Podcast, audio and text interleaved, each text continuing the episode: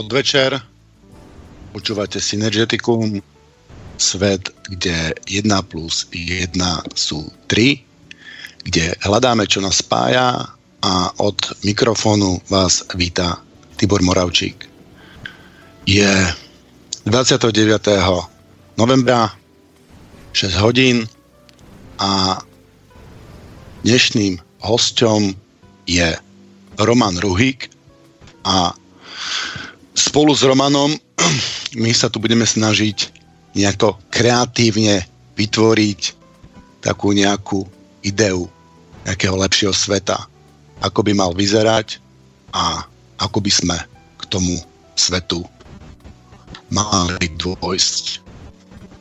Takže Roman, vítam ťa v našej relácii Synergeticum, kde sa snažíme si vysnívať nejaký lepší svet a ty nám dnes ukážeš ten svoj.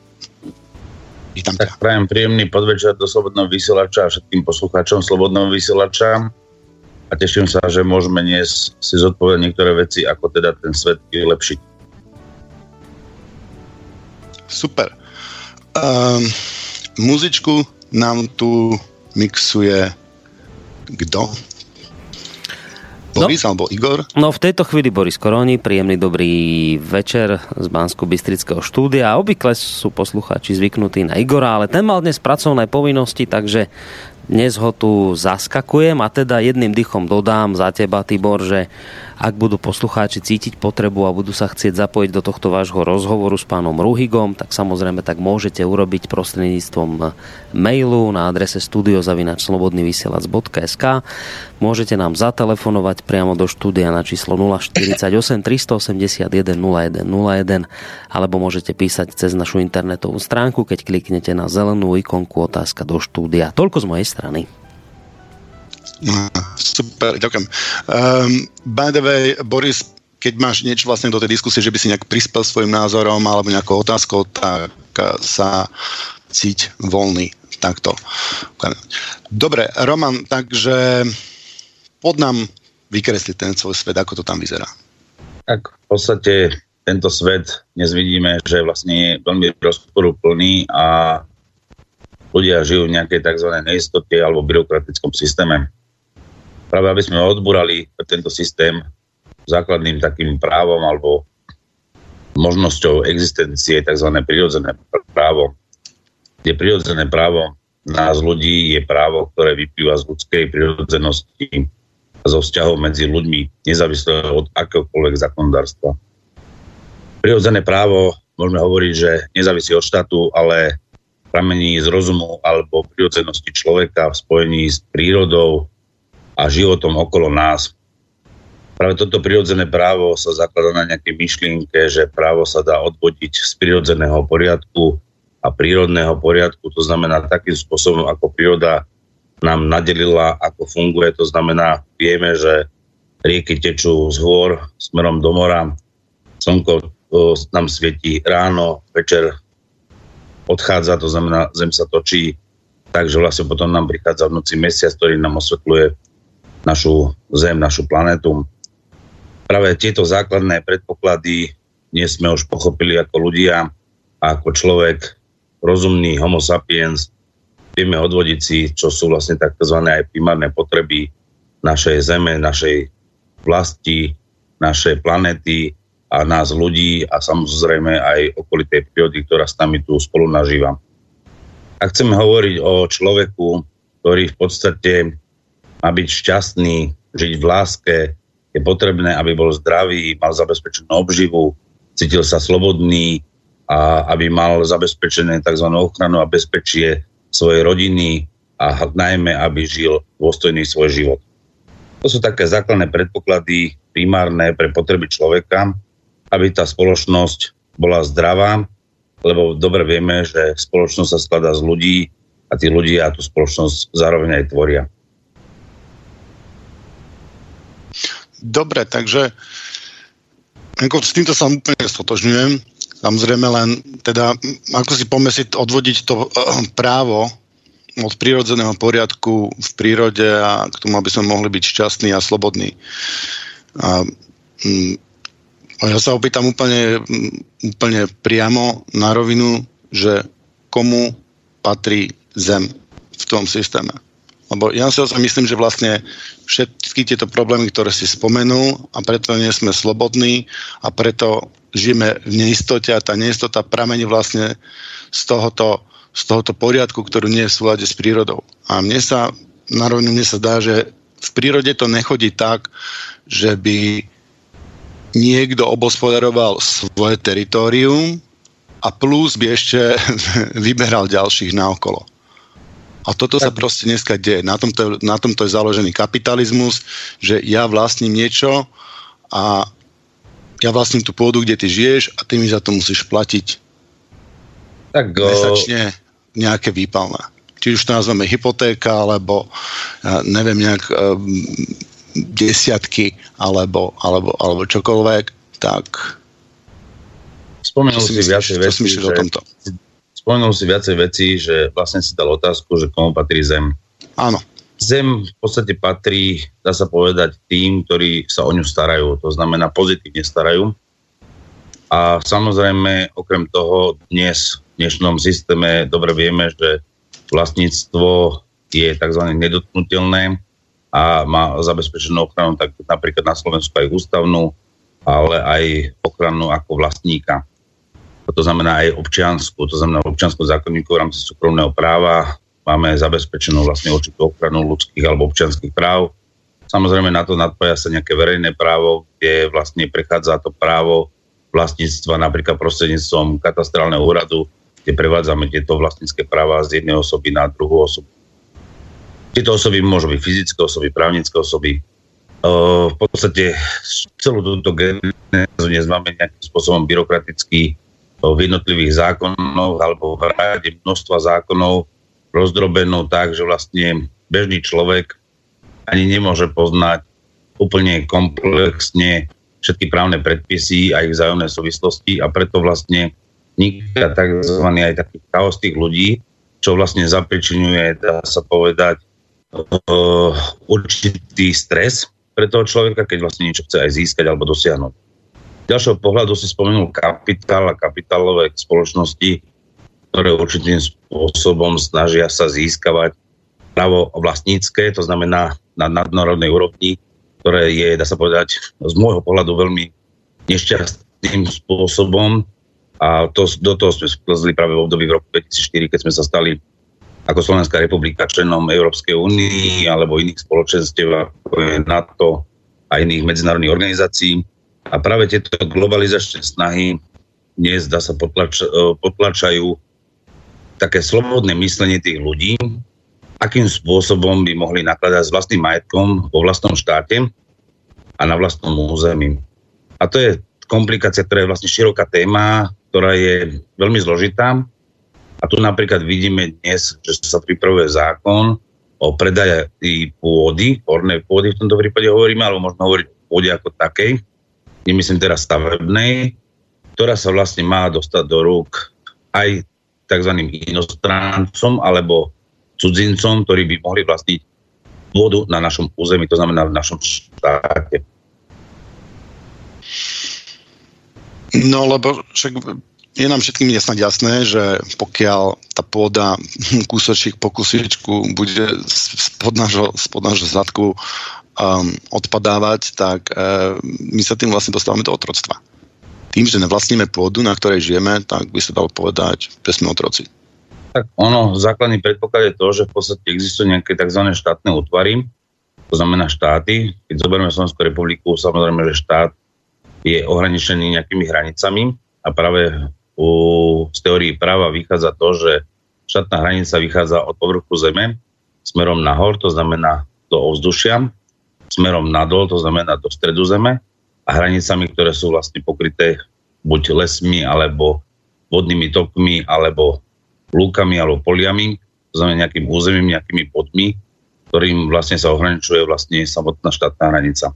A keď hovoríme, že to vychádza všetko od povrchu zeme, práve tu je otázka, a to je skôr filozofická už otázka, že ak ten povrch zeme niekomu predáme, tak v takom prípade vlastne nie sme vlastníkmi ako štát, ale dochádzame do takého stavu, že vlastne bude vlastníkmi možno iný štát alebo príslušník iného štátu.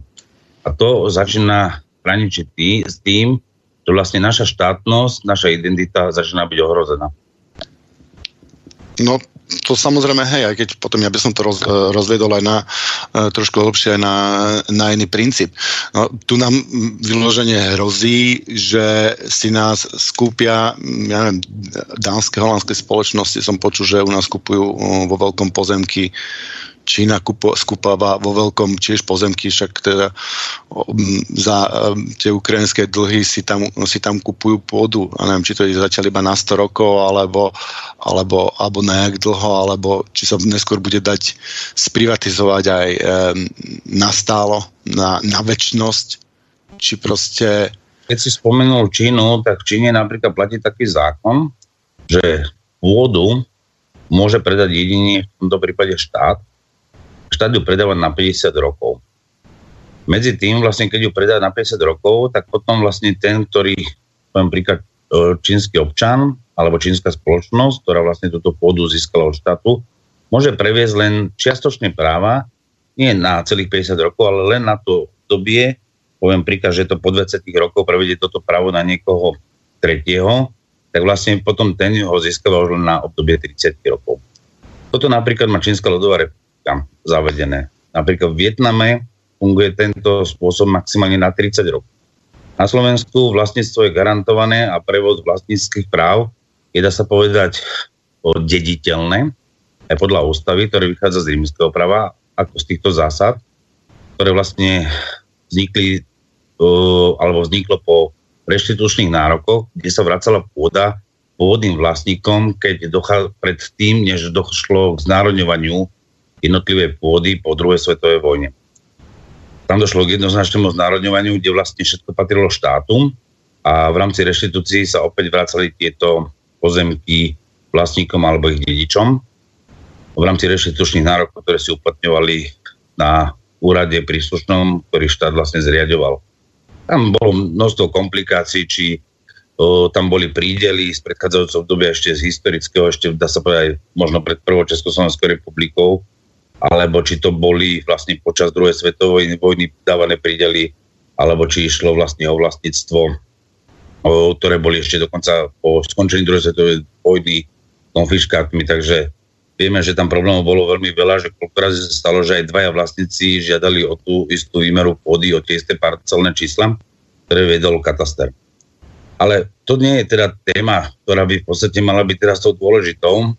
Dôležité je to, že vlastníctvo naozaj nie je dotknutelné a ak raz niekto sa stará o tú pôdu, tak má, byť pravo, má to vlastníctvo oprávnené, lebo každý sa o vlastníctvo musí starať, nielen niečo vlastniť, ale vlastne musí vykonávať nejakú činnosť, tak aby vlastne udržiaval toto vlastníctvo v súhľade s nejakou spoločenskou normou a zároveň v tomto prípade aj starostlivosť tej pôdy, aby tá pôda bola aj pôdom, to znamená zavlažovanie tej pôdy, aby nám nevyschynala tá pôda, aby sa s ní nestala v budúcnosti nejakou púšťou. Uh, tieto predpoklady, táto pôda... Má, má, mám na toto jednu otázočku, môžem? Uh, no. Čiže vlastne, ty si povedal, že kto sa stará o tú pôdu. Takže o tú pôdu, kto sa stará o to, ako m, tí ľudia, čo na tej pôde uh, fachajú, alebo ten, kto do tú pôdu vlastní. Hej? Lebo, poviem príklad, keď nejaký štátny čínsky investičný fond kúpi si na Slovensku obrovský pozemok, ja neviem, vo veľkosti nejakého malého malého okresu. A zamestná tam Slovákov za takých podmienok, ako on uzná, uzná, uzná za, za vhodné. A postaví im domy, kde bude dávať ná, nájmy také, ako je on uzná za vhodné. A v obchodoch tam v tom ich mestečku budú ceny, aké oni uznajú za vhodné. A proste tí ľudia budú žiť presne v takom štandarde, ako oni, ten investičný z Číny uzná za vhodné, alebo, alebo tí ľudia, ktorí tam žijú a tí ľudia tam fachajú. Tak či kto, kto má na tú pôdu právo? No, tu sú zase teraz tri faktory, asi čo si povedal. Jeden je ten, že vlastne investičný čínsky fond by musel mať právnickú osobu zriadenú na Slovensku a musel by vykonávať čím podľa zákona minimálne 3 roky polnohospodárskú činnosť a následne by mohol pôdu podľa súčasných právnych predpisov. No čo je to prečnú 3 roky? Takú, takú spoločnosť si Čína spraví. To, Prosím? to není problém. No, ale musel by aj vykonávať tú polnohospodárskú činnosť na našom území, čo by mal veľmi zložité. A no však bude, však tá, tá, tá fyzická, tá, tá právnická osoba tá mm, SROčka alebo akciovka, čo sem príde, čo to bude vlastniť, tá, tam bude, to oni tam budú pestovať, tam najmu Slovákov, ktorí tam proste budú fachať za minimálnu mzdu, možno ich budú bičovať, alebo ešte ne, ja neviem, to ešte ja, uvidíme, jak to ďaleko pokročí. A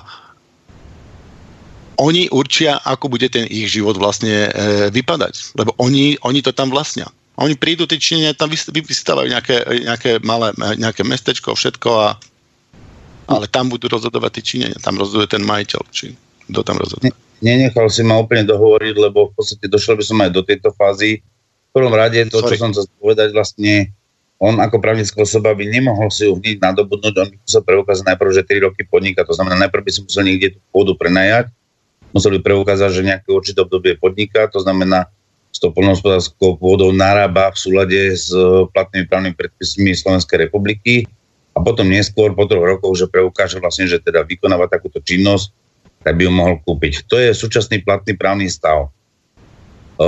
Týmto spôsobom sa práve obchádza, aby mohli nadobúdať pôdu právnické osoby podnikajúce, to znamená zahraničné osoby na Slovensku. Lebo v podstate ide základ o to, že vlastne dnes by mal vlastniť pôdu občan Slovenskej republiky alebo podnikateľský subjekt, ako sú pôvodne boli zriadované trustva, a ešte predtým štátne majetky, ktoré už dnes vlastne neexistujú.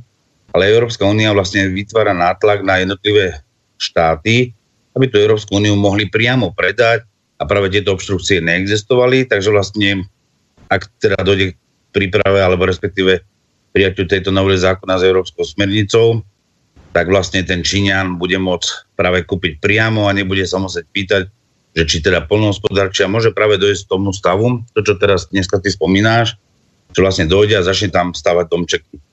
To tiež síce ešte nebude až také jednoduché, ale samozrejme dobre vieme, že korupcia na Slovensku je veľmi vážna.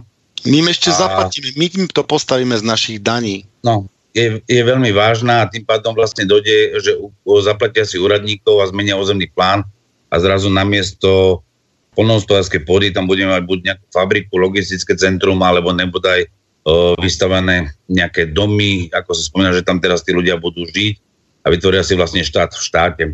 Toto sú všetko práve nebezpečné. Možno si donesú aj vlastných ľudí, možno donesú aj Číňanov, alebo to je možné. To je možné. To je možné činenia, to zase máme azylovú politiku, ale dobre vieme, ako to funguje zase dneska s ilegálnou migráciou, ktorá je vlastne, poviem, prikážu, sem prichádzajú moslimy vo veľkom, alebo naša vláda prezentuje to, že sú to katolíci, alebo kresťania z, zo Sýrie, ktorých prinášajú lietadlami najmä teda na východ, teda východné Slovensko. My by sme tým Číňanom ešte dali investičné stimuly, podľa mňa. Ako nakoniec. My budeme tú pôdu ešte tak, my sa, my sa tak uh, podhodnotíme, my sa, my sa tak pokloníme uh, globálnemu kapitálu, že my, my, my im to nanútime, im tú vlastnú pôdu, aj vodu, aj všetko predáme.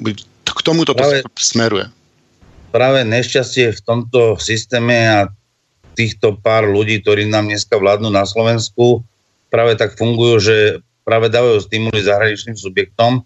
A najhoršie na tom teraz, keď ty spomínaš tú pôdu, tak v tomto prípade ten štát dokonca obchádza ešte aj tieto zákony takým spôsobom, že vydrží, respektíve vyvlastní pôdu od ostatných subjektov v rámci vyššieho záujmu, akože spoločnosti, teda v úvodzovkách, a na základe toho, že tam postaví nejakú fabriku, automobilku, logistické centrum z dôvodu nejakej zamestnanosti. A takýmto spôsobom ešte náš štát z našich peňazí, ktoré my odvádzame vo forme daní alebo odvodov do štátneho rozpočtu, tak ešte nakupujú, respektíve poskytnú vybudovanie inžinierských sieti a všetkých týchto prípravných prác a okrem toho ešte im dajú dotácie na zamestnancov, ktoré príjmu.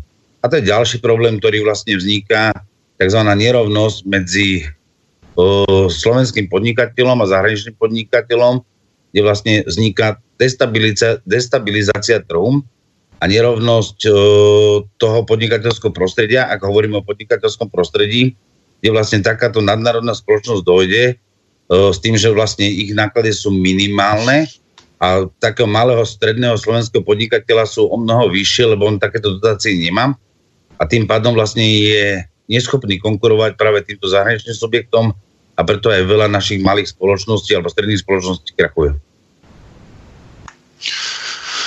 Dobre, no a čo ten, čo ten čínsky model, ten, ty si ten spomenul, mne sa ten takom model celkom páči, čo ty si o ňom myslíš? Uh, ja že, na tý, myslím, že vlastne nikto nemôže plastiť tú pôdu, že tá voda, pôda je štátna, že ti ju um, predajú alebo prenajmu na 50 rokov. V podstate užívací model, to znamená, že ty užívaš určitú pôdu a takisto zase po určitom období, dokonca aj v čase obdobia tých 50 rokov, by mohlo dôjsť tomu, že ak by teda bol nejaký štátny vyšší záujem, poviem príklad vybudovania nejakej dianici alebo proste rozvoju nejakého mesta, tak tam je taká vec, že vlastne štát zase tú pôdu zoberie a dá náhradnú pôdu niekde inde. Ale zaplatí náklady spojené, dajme tomu, s výstavou, ktorú tam on vykonal na tej pôde, sú s nejakým územným plánom. My máme problém územného plánovania veľmi veľký, nakoľko v podstate niekedy môžeme hovoriť, že centralizácia je pozitívna, a decentralizácia je pozitívna a centralizácia negatívna a decentralizácia negatívna. To znamená, máme aj pozitívne aj negatívne spôsoby myš- uh, riadenia štátu a v tomto prípade poviem príklad územné plánovanie s tým, že vlastne Slovenská republika, odkedy vznikla z roku 1993 rozdelením Československej federatívnej republiky, ako keby územné plánovanie zlyhalo. Každá obec, mesto si robí územné plánovanie samé a centralizácia územného plánovania vlastne neexistuje a ministerstvo dopravy a výstavby územné plánovanie rieši viac menej len v rámci infraštruktúr a nerieši ako celok, ako tejto spoločnosti alebo spoločenskej potreby. A toto je problém, ktorý vlastne nastáva v tom, že vlastne každá obec a mesto si rieši územný plán sama a na základe toho vlastne poviem príklad si vytvorí nejaký rozvoj. Ja súhlasím, že rozvoj je potrebný a začne rozširovať o polnohospodárskú pôdu, ktorá je veľmi kvalita, kvalitná, tak začne tam robiť nejakú výstavbu IBV, len preto, že z ornej pôdy má nižšie dane z nehnuteľnosti, ktoré príjma, ako dajme tomu zo stavebných pozemkov. A to je práve tá nelogickosť, že vlastne prečo by som mal ornú pôdu zastavovať, ktorá vlastne nám zabezpečuje obživu nášmu obyvateľstvu, namiesto toho, aby sme zastavovali pôdy, ktoré nemajú takú bonitu, ako je napríklad orná pôda. Môže sa zastavovať napríklad územia ako pasín, pasinky alebo iné formy, kde táto pôda nemá tú kvalitu, ktorá by nám zabezpečila našu obživu, ale samozrejme aj tie pasinky sú určitým spôsobom potrebné práve na to, aby sa tam mohli pásť um, ako živočišná výroba, z ktorej vlastne by sa mali zase zabezpečenú obživu. Dnes vieme, že živočišná výroba na Slovensku je, dá sa povedať, úplnom krachu, nakoľko zase tu vzniká problém deštrukcií tzv. eurofondov, ktoré sa vlastne dávajú, alebo respektíve kvót, alebo príspevkov do polnohospodárstva, alebo výroby, či je to teda polnohospodárskej, alebo aj živočišnej. A tu je zase destabilizácia v tom, že napríklad Slovenská republika dostane o mnoho men- menšie prostriedky z Európskej únie týmito fondami napríklad ako Francúzsko alebo iné štáty a tým pádom naše družstva alebo tieto spoločnosti, ktoré sa týmto zapodievajú, koľko razy napríklad vieme, že krávské mlieko sa vylieva do kanála, lebo by to bolo drahšie, keby sme uh, vôbec to exportovali na doprave a mali by sme s tým o mnoho väčšie problémy. Práve v tomto prípade je ďalší problém, prečo je vlastne dôležité alebo začať sa zamýšľať nad tým, že naozaj tá Slovenská republika by mala byť sebestačná a nejakým spôsobom nezávislá a nemala by vlastne byť podriadená takýmto spôsobom diktatorského systému ktorý nám dneska Brusel diktuje nejakými nariadeniami alebo smernicami, konanie alebo nejakými fondami, ktoré destabilizujú vlastne všeobecne trh na to, aby sme my boli sebestační a schopní vyprodukovať nejaké produkty, ktoré by v budúcnosti mohli pokryť nielen teda samozrejme aj nejaký profit pre tú spoločnosť, ale zároveň aj zabezpečiť garantovanú, kvalitnú potravinovú sebestačnosť našej spoločnosti. Mm-hmm. Čiže ty by si vlastne nešiel do toho, do toho čínskeho modelu. No, čínsky model, hovorím, že áno, ja nemám s tým problém absolútne, lebo ono treba zobrať, že každý systém má aj pozitíva, aj negatíva. Ja si myslím, že dnes štát by mohol kľudne urobiť revitalizáciu celého územia, čo sa týka polnohospodárskej pôdy, hlavne polnohospodárskej pôdy a lesov, aby práve tieto územia, ktoré nevieme dnes využiť e, takým spôsobom, že sú rozdrobení vlastníci, aby ich revitalizoval tak, že ich buď skúpi, alebo vytvorí tzv. spolky, ako kedy si boli vlastne tieto družstva, aby obhospodarovali práve títo ľudia na tom území konkrétne tú polnohospodárskú pôdu a ak nie, aby ju štát vykúpil, ale už ju nikdy nepredal, ale skôr ju práve prenajímal, ako je to v tom čínskom modeli. Mm-hmm. Proste nechcel by som obmedziť vlastníctvo, že niekomu niečo zoberiem, čo v podstate nejakým spôsobom nadobudol, či to kúpil alebo zdedil, ale uh, to samozrejme by som zachoval, ale v prípade, ak by sa bol ochotný vzdať, tak by som bol za to, aby ten štát v rámci revitalizácie odkúpil tie územia, urobil celky a organizovanie.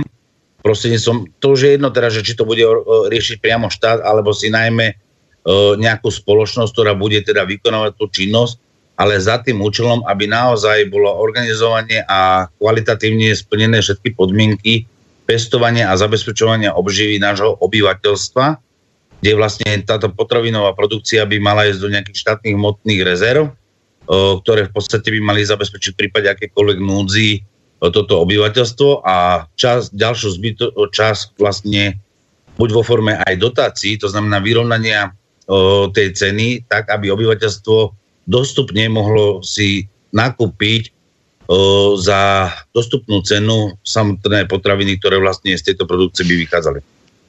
Čiže ty by si vlastne, že štát by vykupoval tú pôdu a, a dával by ju tým ľuďom do užívania, kde oni už by žili vlastne ako slobodníci, lebo by nemuseli platiť majiteľovi uh, za, um, za nájom, alebo nemuseli by si to, nemuseli si by si to kupovať, boli by vlastne oprostení od, od hypoték, alebo od nájomného by sa dalo samozrejme, že tam sú aj iné náklady, ale a, takéto tak zjednodušene poviem.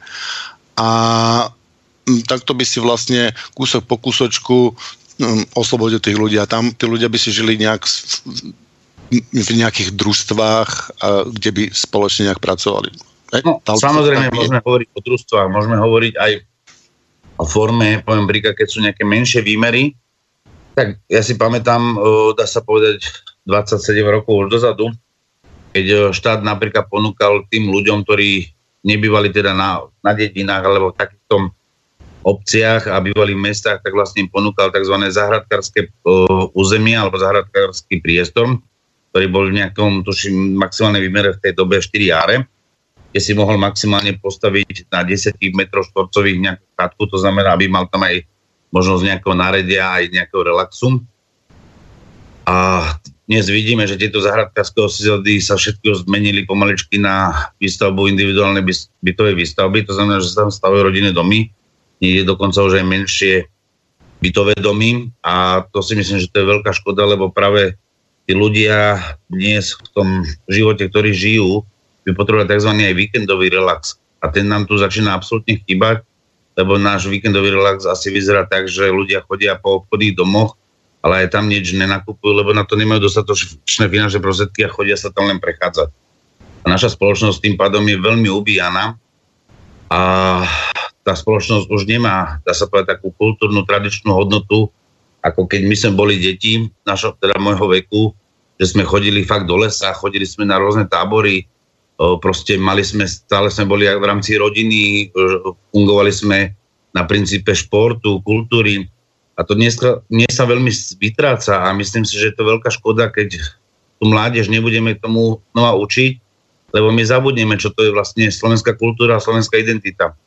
A to treba, a nielen to, samozrejme ešte aj rozvoj, to znamená rozvoj k športu, to znamená zdravý duch, zdravie v zdravom tele, to znamená, my musíme riešiť to, aby vlastne človek bol zdravý. My musíme viesť ľudí k pohybu, ale nie k pohybu v nejakom obchodnom dome, ale k pohybu v tej prírode, k športu, turizmu, aby ten človek, keď budeme túto prevenciu dodržiavať, tak budeme mať ľudí zdravých a tým pádom aj tento národ bude zdravý a tým pádom bude aj produktívny a môže zase pre tú spoločnosť aj viac vyprodukovať. A potom znižme, spoločnosť... praco- uh, znižme hodiny pracovného týždňa na 32. Prosím? Na, na 32 hodín a ľudia budú šťastnejší a budú mať čas chodiť do prírody. No, že keď ľudia uh, druh, pokiaľ teda sú šťastní, že majú prácu. Tvrdím, že zákonník práce dnes hovorí o nejakých 42 hodinách týždenne, že by mal maximálne zamestnanec odpracovať. Je pravda to, že sa to koľko razy zneužíva, alebo respektíve aj keď ako teda zamestnávateľmi, ale na druhej strane aj tí zamestnanci, alebo tí ľudia dnes majú taký slabý príjem od tých zamestnávateľov, že proste koľko razy musia zobrať dve práce, len preto, aby stihali platiť tie hypotéky, čo si spomínal v predchádzajúcej alebo predchádzajúcej časti. A to je, to je to najhoršie, to, že vlastne táto spoločnosť prestala sa učiť šetriť. Začala byť tak spotrebnou spoločnosťou, že táto spoločnosť vlastne dnes žije skorej na over a na dlh. Ale dobre... Roman, tá spoločnosť nemá, nemá inú, inú šancu. Tým, ten, väčšina tých mladých ľudí, keď ja, do, prídu do tých 20, 20 rokov a potom by napríklad, že sa ľúbia a chceli by založiť rodinu alebo, alebo aj, aj, aj 30, tak uh, oni sa musia zadlžiť. Teda pokiaľ náhodou nie sú šťastní, že sú... Nemusia. Ma, ja to poviem ináč, Tibor, oni sa nemusia, my len chceme, aby sa zadlžovali, to je iné lebo si musíme povedať, že vlastne v každej spoločnosti a dokonca v, v rámci 70% štátov na zeme guli viac e, fungujú na nájomnom princípe bývania, nie na vlastníckom. My Slováci sme nejak už naučení teraz, že všetko chceme vlastniť. Naozaj zase z druhej strany je pravda to, že dnes štát v systému nefunguje na princípe podpory mladých rodín. Dokonca celá Európska únia má s tým začne mať vážny problém a práve tu by sa malo začať výstavbou nájomných bytov pre rodiny za cenu, ktorá je tzv. účtovnou cenou.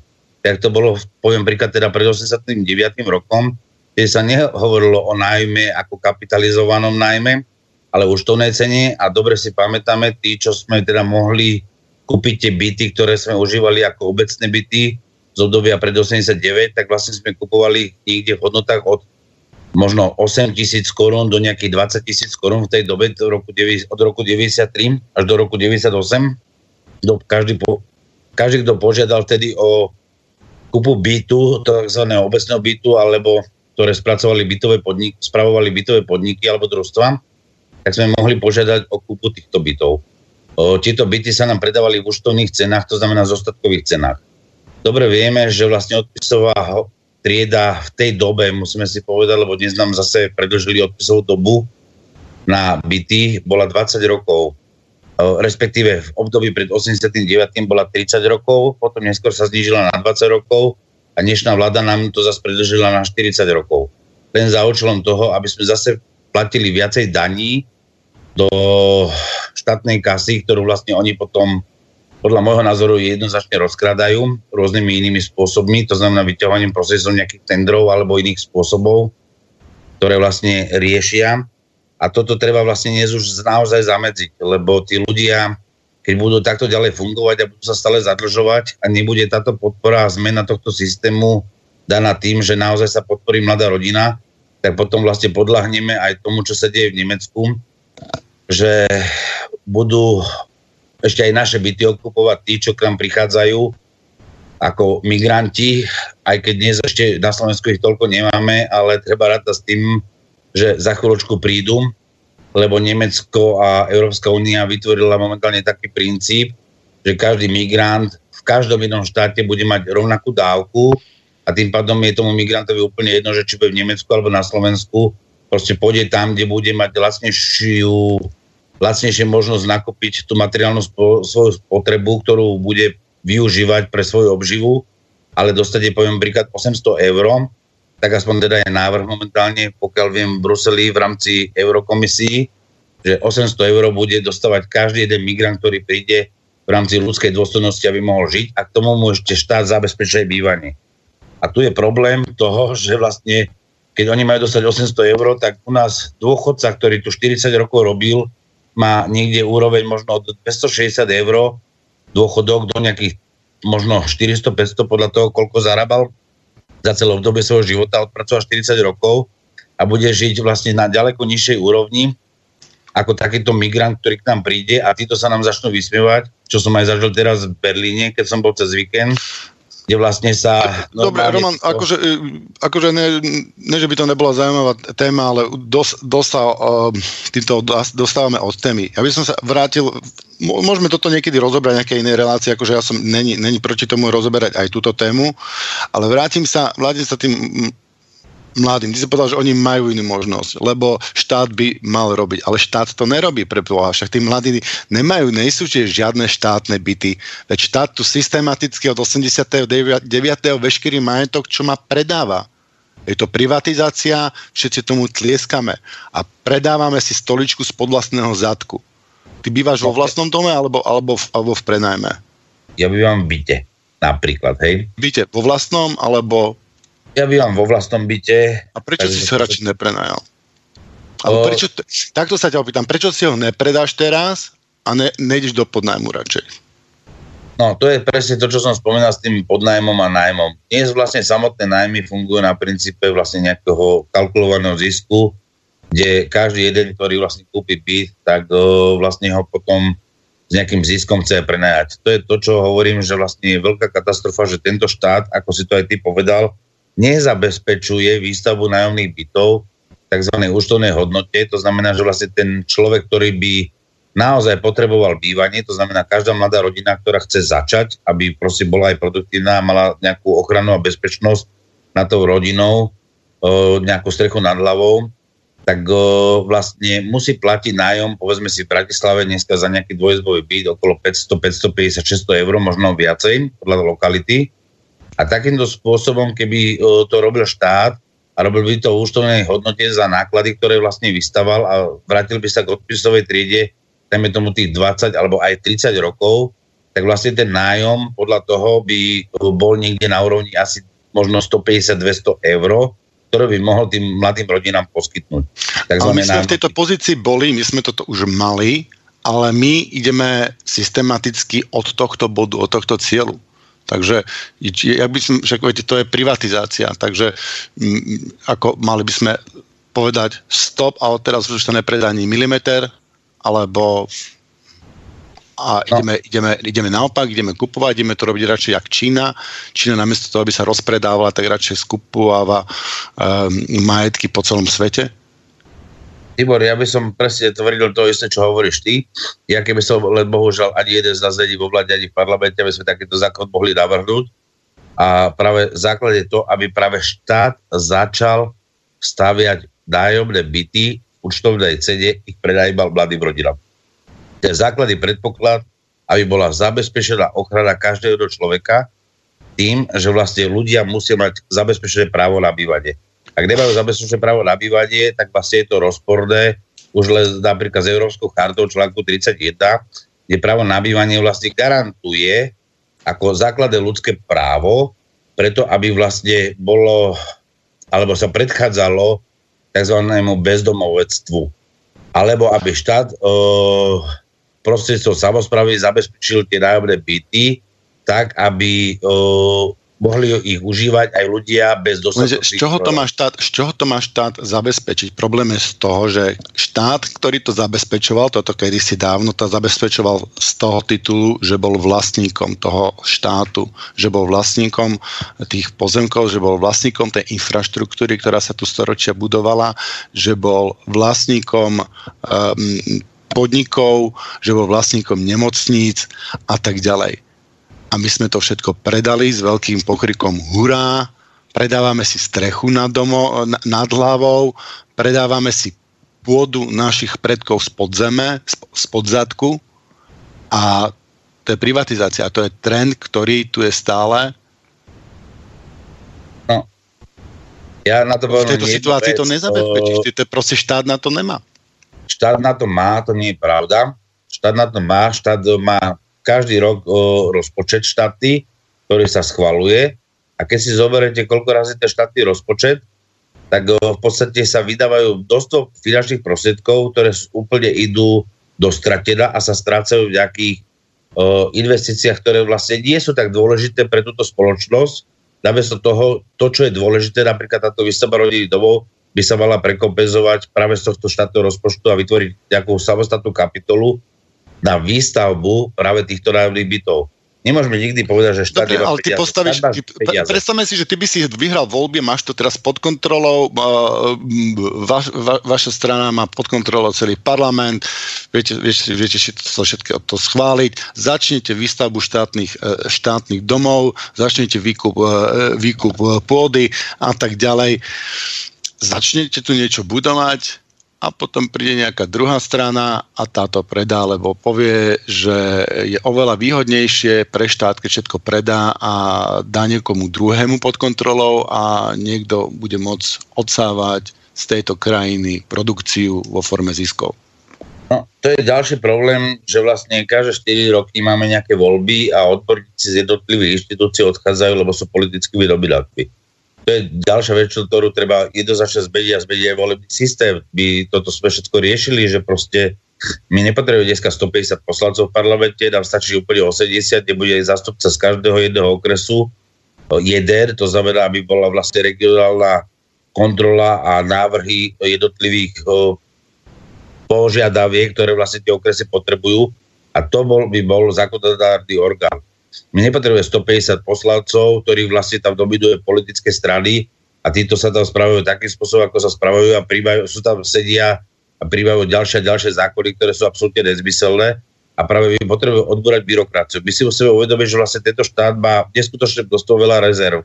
Práve keď odboráme byrokraciu, ktorá tu je a platíme neskutočné počty e, a množstvo štátnych úradníkov a títo štátni úradníci nevytvárajú žiadne spoločenské prostriedky pre túto spoločnosť, ale opačne vlastne ich odoberajú, tak týchto ľudí vlastne vieme presunúť do výrobných sfér alebo do sfér služieb, ktoré by vlastne sa poskytovali obyvateľstvu alebo spoločnosti, za ktoré si každý rád zaplatí. My dnes vieme, že tento štát, ktorý vlastne, ktorému odvádzame nejakú daň odvody, tak vlastne nevráca nám to späť vo forme službe, služby a každý jeden z nás uh, si vieme predstaviť, že keď niekam niečo idem si kúpiť a za to zaplatím, tak za to dostanem nejakú službu alebo tovar. Samozrejme, že štát mi nedáva tovar, ale mal by mi to vrátiť vo forme služby, napríklad v výstavbu týchto národných bytov. Napríklad mať vybudované cesty tak, aby sme my, vlastníci aut, nemali rozbité auta a chodili každý rok po servisoch. S tým, že máme defekty niekedy aj trikrát za rok kvôli tým jabám. Takže toto je to, že vlastne tu je problém, že systém a ľudia, ktorí vlastne sú stále v parlamente už 25 rokov, tak vlastne títo ľudia sú neschopní riadiť tento štát. Tí ľudia sú tam vyslovene uh, tí, ktorí tam boli aj predtým, alebo ich potomkovia, sú tam vlastne, poviem na rovinu úplne, že sú to tvrdí komunisti, čo tvrdo je vidieť a snažia sa robiť tzv. sociálne riadenie, alebo zriadenie centralizáciou dnes do Bratislavy, predtým to bolo do Prahy a dnes to začína byť ešte centralizáciou do o, Bruselu že prenášame tieto kompetencie. A ľudia pokiaľ si neuvedomia, že pokiaľ takýchto ľudí budeme mať stále vo vláde, tak sa nikdy nič nezmení. No, ja ti, ja ti poviem takto, že to není tým, že by to bolo byrokraciou aj keby sme zrušili celú byrokraciu, ktorá tu je, tu je ešte ďalšia skupina ľudí, ktorá nepracuje a ktorá vysáva našu produkciu a, a to sú kapitalisti, to sú ľudia, tzv. majiteľia, ktorí nič nerobia, len z titulu vlastníctva vysávajú našu energiu. Takýmto spôsobom odchádza z našej ja krajiny. Iba nesúhlasí. Malý židovstík nie je kapitalista, malý podnikateľ, stredný podnikateľ nie je kapitalista z tohto pohľadu. Uh, skore si zoberme to, že sú to ľudia, ktorí v podstate... Tak, uh, ty, si myslel, Roman, ty, si nemy, ty si nemyslíš, že z našej krajiny odchádza produkcia vo forme ziskov? Vo forme ziskov áno, ale to viac menej robia nadnárodné spoločnosti. Nie tieto malý, malé podnikateľské spoločnosti. Ja nehovorím o malých, ja hovorím o princípe. Ja hovorím o princípe, ty hovoríš o malých a že to robia veľký. Ja hovorím, že to robí princíp že to no, robí princíp vlastníctva. Áno, že principiálne, keď ja budem vlastniť tvoj dom a ty nemáš inú možnosť, ako kde bývať, predstav si, že bývame na ostrove a ja vlastním ten ostrov. A ti poviem, že ty mi dneska platíš nájomné e, 10% z tvojej produkcie. Vieš, čo som sa rozhodol, že mi bude plašiť 50 mi budeš. Ja si vytvorím, z tých prostriedkov si vytvorím armádu, ktorá ma bude chrániť trošičku roz, e, niektorým dám zadarmo, aby, aby stáli za mnou, aby im to bolo, aby im to bolo výhodné, rozdelím, vytvorím si, vytvorím si dobrý systém a budem vás vyciciavať. A keď poviem, že to je 90%, tak mi budeš platiť 90%. To je o tom, že pokiaľ ty máš právo plať, e, pa, a, vlastniť životný priestor iného človeka, tak na ňom môžeš parazitovať a ten človek nikdy nebude slobodný. Ty pokiaľ budeš musieť platiť za svoj životný priestor, a to je jedno, či je to voda, vzduch, miesto na slnku, alebo, alebo dom, obydlie, kde proste žiješ, voda, ktorej, e, pomocou ktorej žiješ, ktorá ti dopestuje e, a dá minerály a tak ďalej. Pokiaľ ti toto niekto zobere, povie, že to je jeho a ty mu za to musíš platiť, tak nikdy nebudeš slobodný, stále budeš otrok. Uh, ja sa poprosím, spýtam, poprosím pesničku, a rozoberieme to po pesničke poprosím um, z Krisa, že uh, komu patrí svet, komu patrí zem. O, Tibor, myslíš pesničku vpřed? Tu, presne tu. Tak, poďme na ňu. Hey!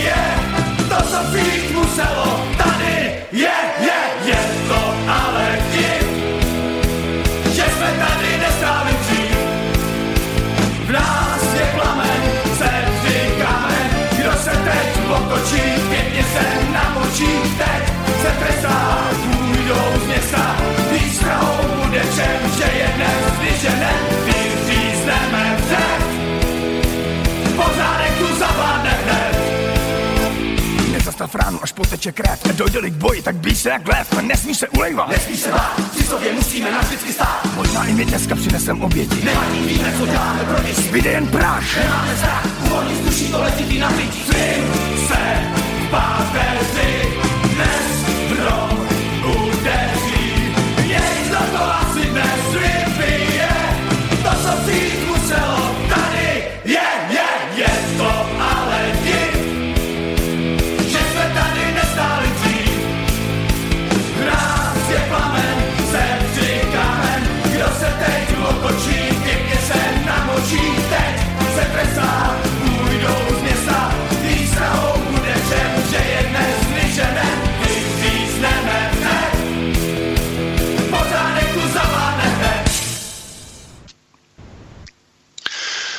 Takže je to iná pesnička, než som myslel.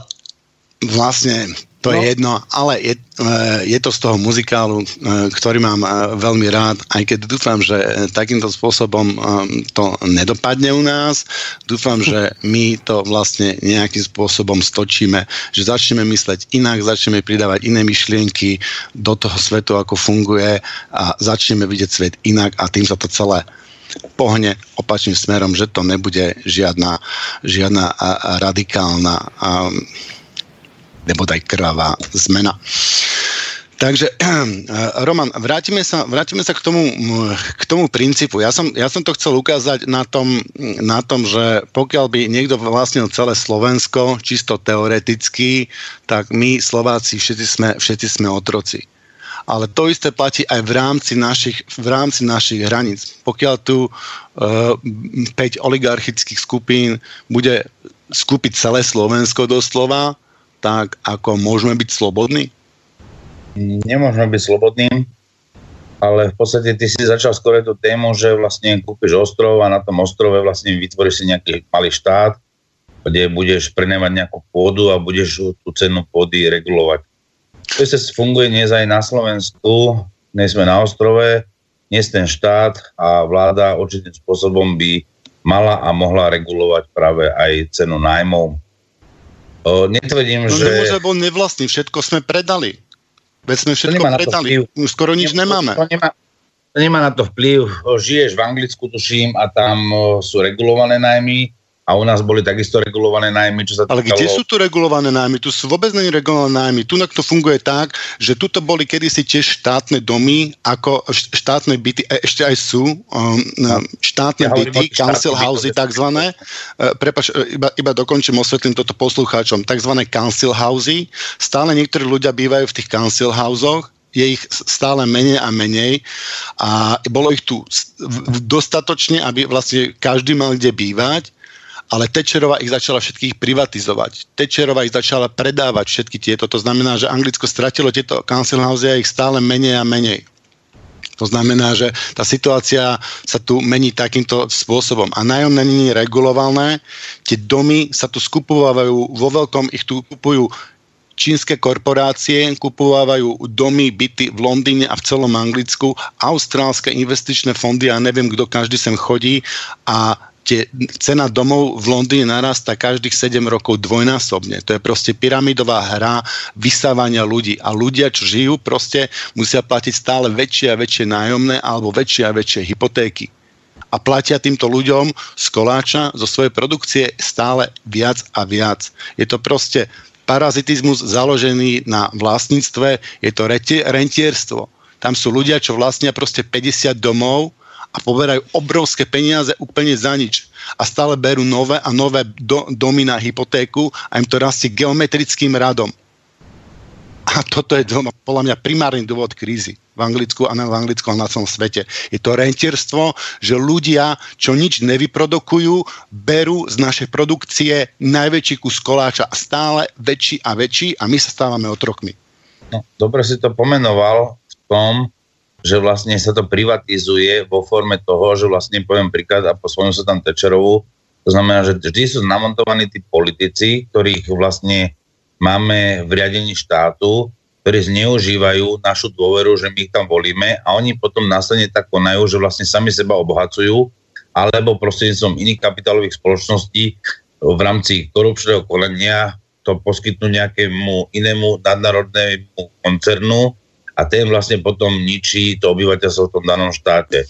Presne toto bolo v období pred druhou svetovou vojnou, takže my si to musíme veľmi dobre uvedomiť, že vlastne dejiny sa opakujú a je čas, aby sme nešli do žiadnej krvavej revolúcii a začali rozmýšľať ako homo sapiens, človek rozumný, že koho si to vlastne tam volíme a opakovane tých istých ľudí tam volíme a pritom ich tam v tej Národnej rade máme alebo vo vlade a pritom pre tú spoločnosť nič neurobili.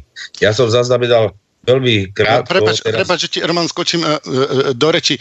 To, to, to, není, to není o tom, že by tam bola korupcia. Ty keď spravíš teraz nekorupčný systém, totálne Ibor. neprestrelný systém na, na, na, na Google princípoch, Ibor, všetko bude fachať ako, ako hodinky, tak to rentierstvo ti bude rásť Nie. ako rakovina. Ibor.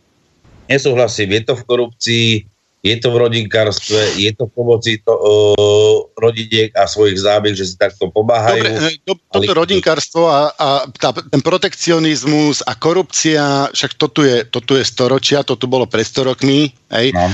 To tu uh, ide naprieč našou spoločnosťou, to je súčasťou našej kultúry. A opýtam sa ťa takto.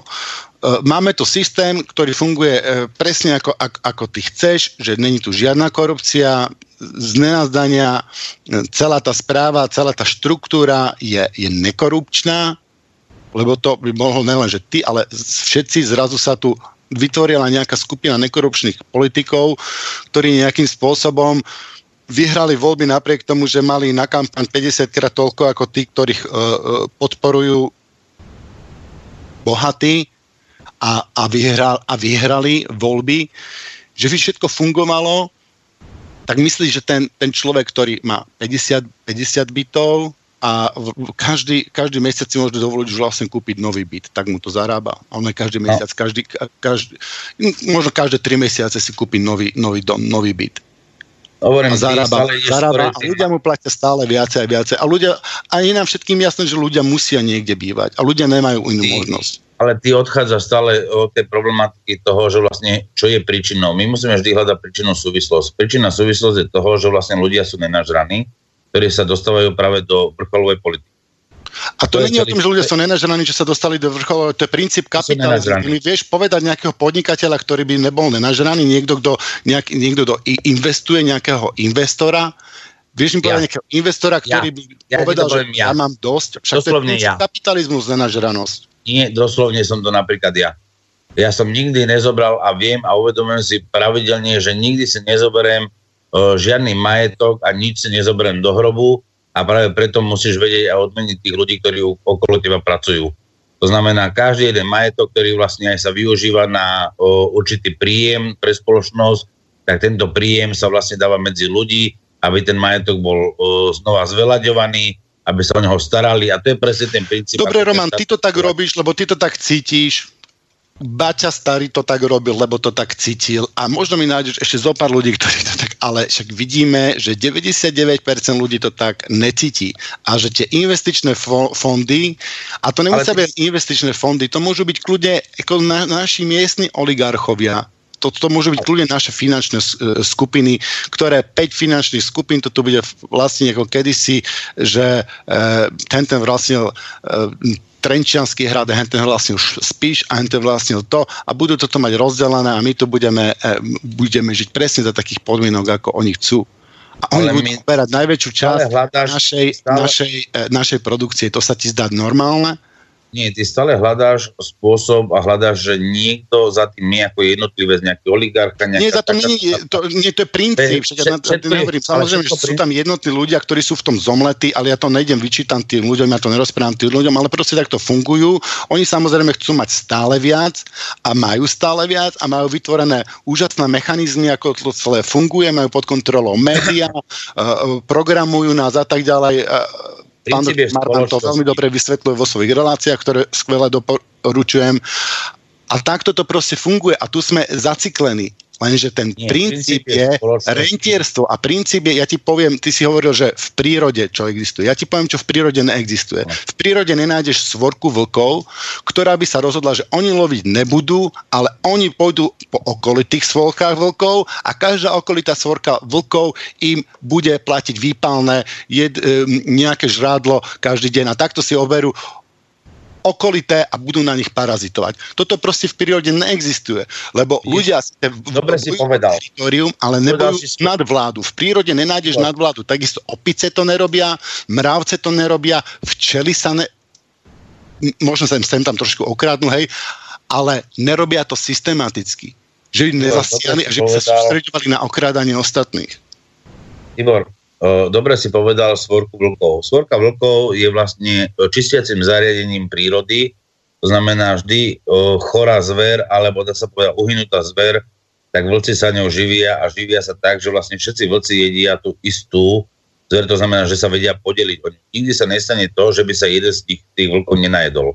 A to je práve tá spoločnosť. A práve táto spoločnosť je taká, že vlastne sa nechová ako svorka vlkov, ale chová sa tak, že vlastne my ako svorka, to znamená väčšina obyvateľstva, majorita ľudí o, žijúcich na Slovensku, necháme jednotlivcov, nech oni sa najedia a nám hodia len omrvinku vlastne akým spôsobom, ako poddaným, že ty rob na mňa. A to je celý ten problém, že zase je to len do spoločnosti, že ja si musím prvom rade uvedomiť, komu dneska v rámci demokratického princípu dávam hlas a kto ma vlastne bude zastupovať. A ďalší problém je tam práve ten, že náš volebný systém nemá možnosť odvolať toho konkrétneho politika, tú politickú stranu, ktorá nenaplní sluby, ktoré vlastne dala tým voličom v rámci volebnej kampani a vlastne ich oklabe. Ako vidíme to na, dokonca na politických stranách, ktoré sú teraz úplne nové, kde ľudia vlastne hľadali alternatívu a dali im tzv. hlasy a už dneska vidíme, že tí predsedovia strán, ktorí sú tam úplne noví v parlamente, síce sú v opozícii, už vlastne nenaplňujú ten program, ktorý mali naplniť a práve klabu ľudí tým, že vlastne povedali, poviem príklad, ja nezoberiem ani cen zo štátneho rozpočtu do svojej politickej strany. Potom zápäť povedal, ja nemôžem, lebo o, vlastne by ho musia dať a keď sa toho zdajú iní, tak ja sa toho vzdám tiež. Potom povedal, ja ho dám na sociálne služby a pomoc ľuďom. Dnes je zrazu z toho, o, dajme tomu, ich administratívne sídlo v podobe rodinného domu, kde není človek ani konkrétne nechce povedať, že dobre, chcel som si kúpiť rodinný dom, ale potom som si to uvedomil, tak spravil z toho sídlo. Proste tí ľudia len klabu a idú do politiky. A práve tu musí byť tá možnosť, že vlastne ten človek, keď cíti byť sa oklamaný, musí nazbierať znova hlasy a ja ho odvolám. O tam nemá čo Roman, robiť, uh, vlastne prepač, prepač, že ti do toho skočím. Je nám všetkým jasné, že tí politici nás takto, takto kradnú a je tomu tak od 89. Najprv som si Kradne zopárkrát myslel, že to sú len nejakí, že títo sú zlí a že potom prídu nejakí noví a dobrí a tí noví a dobrí nikdy neprišli a ja proste osobne neverím tomu, že prídu nejakí a dobrí. Ja neverím tomu, že sa nájde nejaký človek, ktorý bude lepšie zastupovať moje záujmy ako ja sám. Ja som majiteľ krajiny ako občan a ja ako občan mám právo rozhodovať o tej krajine. A pokiaľ občan, to je majiteľ, nebude správovať tú krajinu, tak to nikdy nebude fungovať. Jedno, či tam je 160 ľudí, alebo 120, alebo 80, alebo či sú z kraju, alebo sú, možno by to fungovalo trošičku lepšie, možno by to trošička nejaká, nejaká spätná odvolateľnosť je samozrejme, že veľmi, veľmi dôležitá a tak ďalej. Ale spoliehať sa na toho zástupcu je nezmysel. Čo si myslíš o tom, že by sa dali dokopy nejakí odborníci, ktorí by sa snažili vytvoriť najlepší koncept. Že ja, ja neviem, poviem príklad a taký projekt, aby sme si to vedeli e, predstaviť. E, nová občianská ústava. Ty si vieš predstaviť, že by sa stretol s nejakými ďalšími odborníkmi a že by ste sadli, že by ste vytvorili nejaké diskusné fórum možno na internete, kde by ste spoločne začali vytvárať, ako by taká mm, nová občianská ústava mala vyzerať. To je základný predpoklad toho, aby sa táto spoločnosť menila. S tým ja úplne súhlasím a práve preto aj našim programom bola zmena volebného systému. A ten volebný systém vlastne bol v zastupiteľstvom, zastupiteľskom systéme, ktorý bol vlastne dolnou snemovňou, kde by bolo 80 okresov zastúpených a na hornom uh, sneme by bolo vlastne len odborné, to znamená v rámci stavovských princípov, dnes dá sa povedať, že sú to uh, že vypadlo mi slovičko, proste sú, áno, komory, takže dneska sú to No nejaké dobre, ale komory toto je, toto je stále zastupiteľský systém a toto není to, že by sme si, si, si pozvali odborníkov, aby sme ich Pozor, sami ale ja nemôžem riešiť. dokončiť vetu, potom ťažko môžem niečo vysvetliť, čo vlastne chcem pomôcť, aby si tomu aj rozumel. No, e, ja, ja chápem, že ty chceš spraviť akože iný nový zastupiteľský systém, ale ja, ja som sa ťa pýtal na, na nejaký úplne iný, iný systém. Ale ja Nejak, som ho že by- dokončil. Tibor, Že by ľudia ja, začali spoločne tvoriť, že by sme vytvorili nejaké... E, tí Tibor, aktívni ale ľudia, tí občania... dokončiť, prosím ťa. Dobre, tak e, povedz ten teda nový volebný systém. Aj keď, volebný systém, uh, v podstate hovoríme o, o tej odbornej komore, ktorá by bola hornou komorou, kde by bolo vlastne 40 komor zastúpených vlastne z odborných tém a tí by vykonávali vlastne tzv. zákonodárnu prípravnú uh, prípravu tých zákonov a v ďalšej fáze vlastne je tzv. to referendum, to čo už ty si chcel počuť, kde vlastne sa musí posilniť referendová otázka, aby ľudia mohli zasahovať do týchto jednotlivých pripravených zákonov a potom v samotných referendách, dajme tomu, ktoré by prebiehali raz ročne a hlavne o otázkach, ktorých sú celospoločenské, veľmi dôležité, tak práve na toto by tie referenda slúžili, aby ľudia povedali áno alebo nie. A to sú tie dôležité faktory, to, čo teraz ty hovoríš, že ako občan by som si mal pracovať na svojom piesočku. A tu je ale zase aj druhá vec, že vlastne práve týchto, čo máme volených do týchto horných komor a dolnej komory, aby boli aj odvolateľní. To znamená, ak nejakým prísľubom alebo nejakým konaním zrazu zistíme, že vlastne on sa snaží nás okradnúť, alebo začína robiť rodinkárstvo, alebo získava nejakým spôsobom finančné prostriedky na úkor e, spoločnosti, akýmkoľvek spôsobom, to znamená, ako poznáme milión kaos, tak ľudia sa môžu rozhodnúť, že ho odvolajú a dokonca v tým pádom, ako bude odvolaný, nemôže mať ani žiadnu imunitu a musí byť trestne zodpovedný a dokonca mať trojnásobný trest oproti tomu, ako by som ako občan mal takýto trest nášať. A potom by sa ľudia začali báť, kradnúť práve v politike a táto spoločnosť by mohla ísť dopredu a fungovať Dobre, pre ľudí. takže e, e, to by bolo 80 ľudí, ktorí zase rozumie úplne všetkému. To znamená, že to by, nebolo, 80 to by ľudí, neboli 80 skupiny ľudí. odborníkov, ale to by bolo 80 ľudí, ktorí by mali nejaký, e, e, nejaký mandát rozumieť, rozumieť všetkému. nie, 80 ľudí by zastupovalo konkrétne 80 okresov na Slovensku. No, e, to, mi, to mi je jasné, ale ten človek, poviem príklad, že teba si zvolil okres a ty si v tej komore a teraz je tu otázka, uh, ja neviem, že či natiahneme plastové trubky alebo železné. Tak. Nie. Nie, ty si úplne, vidím, že si... Mňa, mňa zaujíma, kto vygeneruje to riešenie, kto príde s tým najlepším si, riešením skočil si do reči a tým pádom vlastne už je vidno, že si nevnímal to, čo som rozprával a sa to celé roztrhalo a tým pádom vlastne to bude aj nevnímateľné pre poslucháčov, tak ako to malo byť v koncepcii dané. Uh, teraz hovoríš o trubkách. Ja to poviem na rovinu ešte raz. Každý okres má svoju problematiku. Či to je, poviem príklad, uh, čo sa týka prac, pracovnej schopnosti, to znamená, poviem že je tam určitá nezamestnanosť, a potrebujeme priniesť tam formu zamestnanosti, to znamená, poviem príklad, musíme vybudovať nejakým spôsobom logistiku a infraštruktúru, aby vlastne aj tento okres mohol sa rozvíjať. Či to bude už v oblasti cestovného ruchu, či to bude v oblasti polnohospodárstva, či to bude v oblasti priemyslu, akéhokoľvek, tak aby vlastne táto nezamestnanosť klesala. Na druhej strane určité okresy potrebujú zase nejakú ochranu napríklad životného prostredia, tak my musíme apelovať na to, aby to životné prostredie sa vylepšovalo alebo sa zabezpečovalo, alebo bola určitá ochrana. Takisto musí to byť v rozvoji, dajme tomu, logistiky, centrálneho riadenia, poviem príklad, že by sa robila široko rozchodná trať od ukrajinských hraníc až po Bratislavu, kde by bolo vlastne prekladisko na smerom na Dunaj, z čoho by tento štát mohol v budúcnosti profitovať. A budeme potrebovať to v rámci územného plánu riešiť ako unblock celok, a tým pádom zabezpečíme aj v rámci celej toho územia Slovenskej republiky zamestnanosť pri výstave práve takéto trať.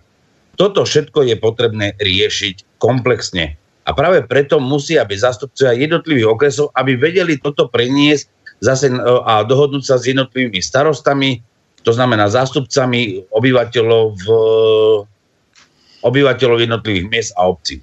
A práve tu musí byť tá decentralizácia, aby ten človek bolo to blízke, celá tá politika toho riadenia, aby ten človek mohol priamo ovládať toho svojho zástupcu, to znamená svojho poslanca v obecnom zastupiteľstve, svojho starostu a svojho, dajme tomu, predsedu okresu, ktorý by sedel v tom parlamente, kde ich by bolo 80. Na druhej strane hovoríme o tej odbornej problematike, lebo my sa musíme baviť nielen regionálne zastúpenie, ale musíme hovoriť aj o odbornej problematike, kde vlastne musíme riešiť stávárov, strojárov, lekárov, právnikov, zdravotníkov, chemikov.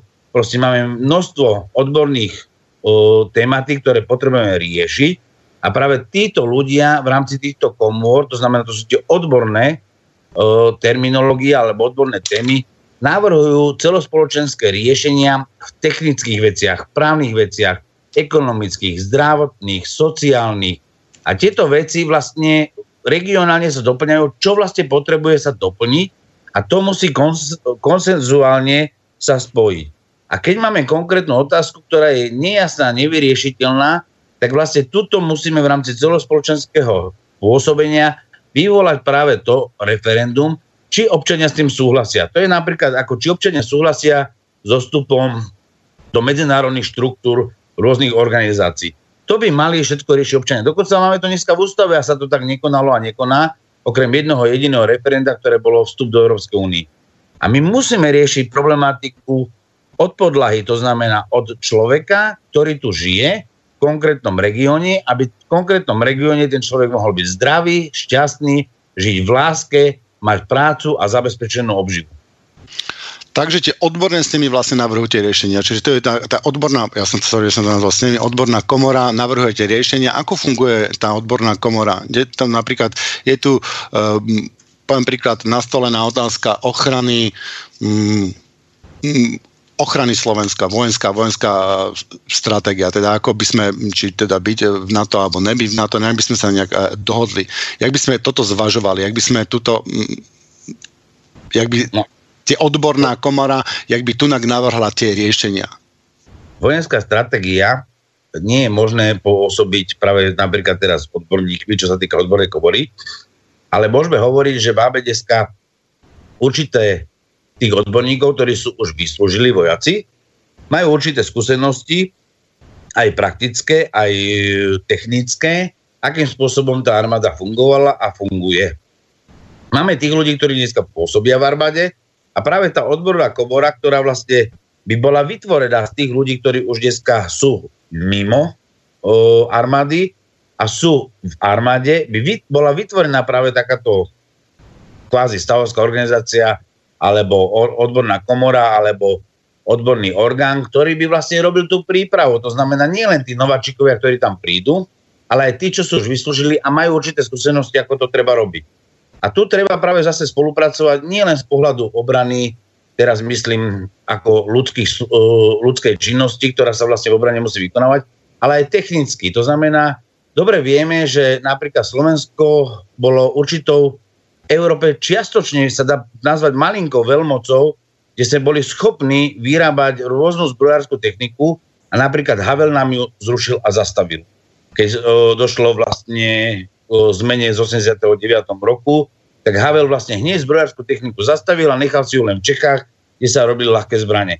Kopec ľudí u nás došlo o prácu v oblasti Detvy, Krupiny a celého Dubnici, celého tohto stredného Slovenska.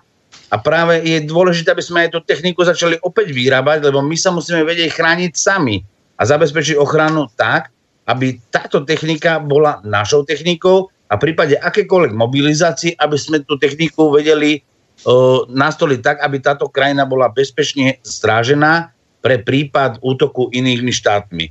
My sme sa dneska dostali do nejakej globálnej organizácii NATO, ktorá v podstate má nejaké veliace riadenie zo Spojených štátov a my sme nejakými poslušnými vojačikmi, ktorých vlastne im uvoľňujeme dneska kasárne, kde budú prichádzať americkí vojaci, prípadne vojaci z iných štátov v rámci organizácie NATO. A nakoniec dojde k tomu, že poviem príklad, by vypukla nejaká vojna, to, čo stále je vidno, tie snahy, dúfajme, že už to nebude po voľbách v Amerike, snahy voči Rusku. A teraz si povedia, že pádi slovenskí vojaci do predného týlu a idete proti Rusku, smer Ukrajina, smer uh, hranice Moskva. A toto sa tu nechceme. My predsa potrebujeme sami sa rozhodnúť v slobode, že s kým spolupracovať budem v armáde, či si mám chrániť svoju krajinu, alebo či mám byť útočný.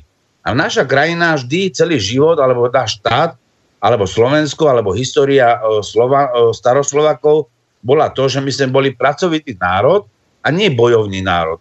My sme boli pracovitý národ a vždy nás len využívali iné skupiny. A to treba tiež skončiť s tým, aby sme boli schopní sebe, seba reflexie a obrany vlastnej rodiny a vlastného štátu a vlastných občanov alebo vlastného národa. No, ja by som povedal, jak v tom morho. Zvyk náš nie je napadať cudzie vlasti s bojom. Slova ano. na svojom seje, iž nie na svojom. Cudzie nežiada. No len, ono to potom ešte pokračuje ďalej. Pravda Bohy vydaná káže nám Slovenom pána mať je neprávosť a väčšia byť pánom. A človek na človeka u nás nemá práva. Sveté naše heslo je sloboda a sláva. Takže, tak, tak. dobre, ale tu je také, že pána mať je neprávosť a väčšia byť pánom. S tým súhlasíš, alebo nie? Nie, ja súhlasím s tým, že sláva. To znamená, chcem byť slobodný, chcem byť sebestačný, chcem byť uh, sám sebou a chce vedieť zabezpečiť ochranu vlastného štátu pred prípadným nepriateľom. A to vie no ale keď máš práva, tak, keď máš pána, tak jak môžeš byť slobodný, keď máš pána pre Boha? Ja nemám pána. To nie je pán. Ešte raz, armáda nie je o pán... No ja nerozprávam teraz o, o armáde, ja rozprávam, všeobecne táto relácia je, Roman, trošičko tak viac menej o princípoch, než o nejakých konkrétnych veciach, takže preto ja vlastne to ťahám takým trošičku odlišným smerom, ako tieto nejaké konkrétne politické veci tu moc neriešime, snažíme sa nejak skorej tak morálku riešiť a morálne princípy a tak ďalej, to sú, to sú veci, ktoré nás tu viacej zaujíma. Takže ja by som sa radil k tomu, že pána je neprávnosť a väčšia byť pánom. Prečo, prečo s týmto nesúhlasíš, alebo čo ti na tomto vadí? Uh, ešte raz mi to prečítaj. Pána mať je neprávosť a väčšia byť pánom. Pána mať neprávosť a väčšia byť pánom? Áno. Ja si myslím, že toto je trošku utrhnuté z kontextu toho No ja, ja, celého. to, ja to prečítam v celom kontexte, aby to bolo, No, aby to to je bolo, aby to bolo zrejme. Zvyk náš nie je napadať cudzie vlasti s bojom. Slova na svojom seje, iž nie i len na svojom. Cudzie nežiada. Ale keď na naše dvere zaklope ruka cudzia, úprimnej dôvere. Kto je, ten je, či zblízka, či zďaleka, vodne, v noci, na stole dar Boží ho čaká. Pravdy, pravda, Bohy vydaná, káže nám Slovenom. Pána mať je neprávosť. A väčšia byť pánom.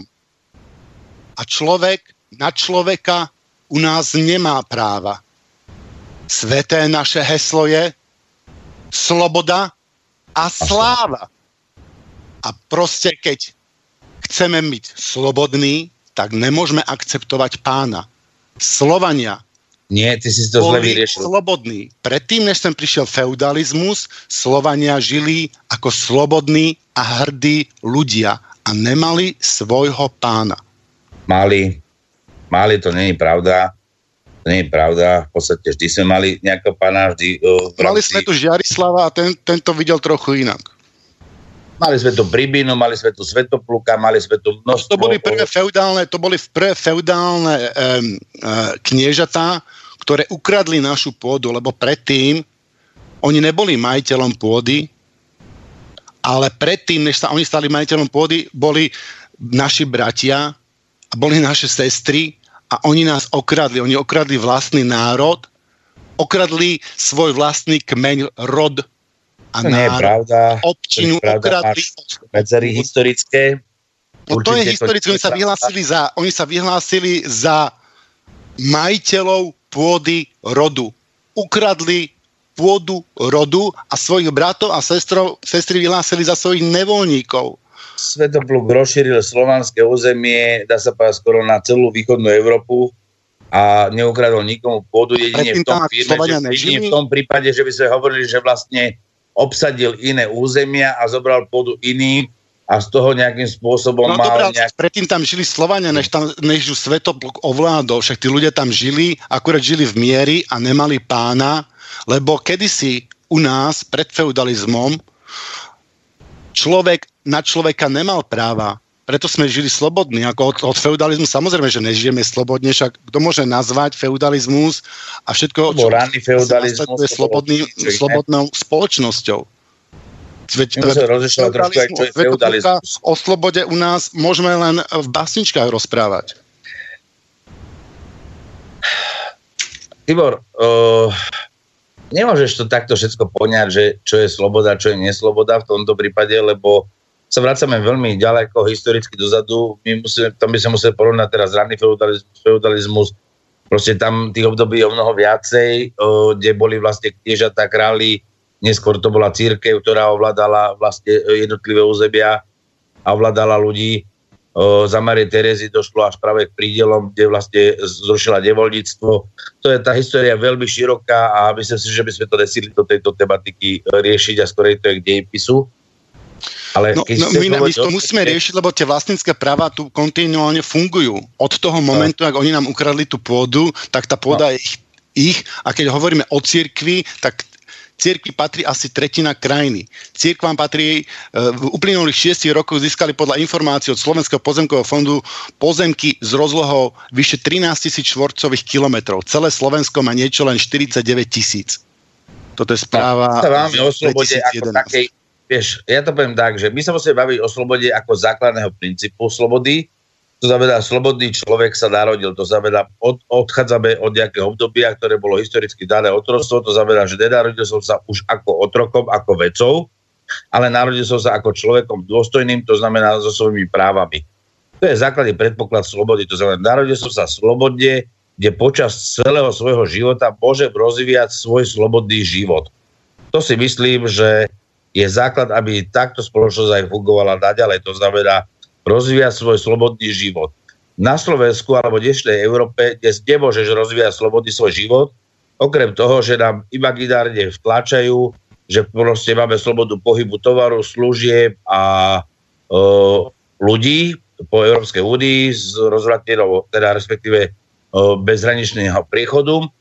Avšak táto sloboda sa nedá považovať za slobodu, lebo zároveň je to aj, dá sa povedať, riziko bezpečnostného charakteru práve tvojej krajiny.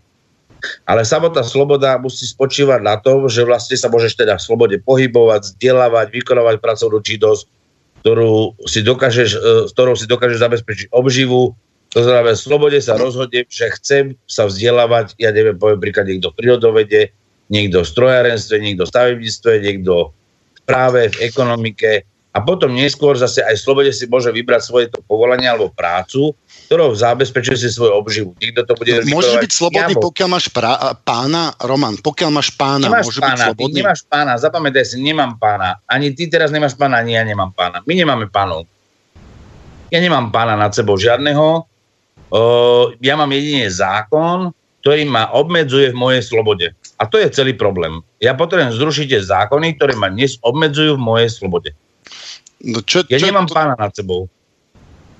Mne nikto dneska nediktuje, že teraz ja musím ráno vstať, ísť porilovať tuto, toľkoto hektárov a ráno večer ísť spať, aby som ráno znova vedel stať a poriloval toľkoto hektárov. To takého pána ja nemám. Ja môžem sa slobodne rozhodnúť, ak by ma niekto do takéhoto niečo nutil ako v práci, tak môžem zmeniť toto zamestnanie a pôjdem robiť, ja neviem, poviem príklad, tlačiara.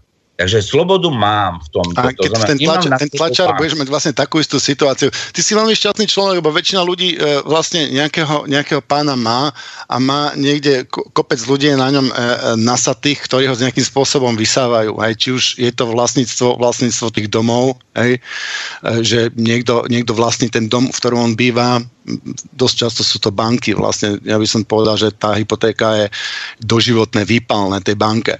No ale môže byť slobodný, keď e, niekto, niekto vlastní ten tvoj priestor, ktorý ty potrebuješ na život. Ja neviem, potrebuješ e, si, poviem príklad, e, vodič autobusu a keď ja budem vlastniť ten autobus, tak budeš môcť byť slobodný, alebo pokiaľ ja vlastním tvoj dom ja a ja čo výšku tvojho nájomného, môžeš byť slobodný? No, Tibor, môžeš byť slobodný, pokiaľ trošku... nevlastníš to, kde, čo potrebuješ pre svoj život? Tibor, ty to máš trošku um, nejakým spôsobom vrazené do nejakej množiny, že čo je sloboda, nesloboda ja sa predsa slobodne môžem rozhodnúť, či nastúpim na ten autobus, či nastúpim na vlak, či nastúpim do osobného motorového vozidla a pôjdem z Bratislavy do Popradu. To nie je pravda, že by som bol neslobodný. Ja sa no, ale veď, ty, ty, poviem príklad tých 5 oligarchických skupín ovláda celé Slovensko, rovnako Poprad ako, ako, ako Trenčín, Bratislavu, takže ty si behaj po Slovensku, ale... kde chceš, ale tá situácia je na celom Slovensku rovnaká.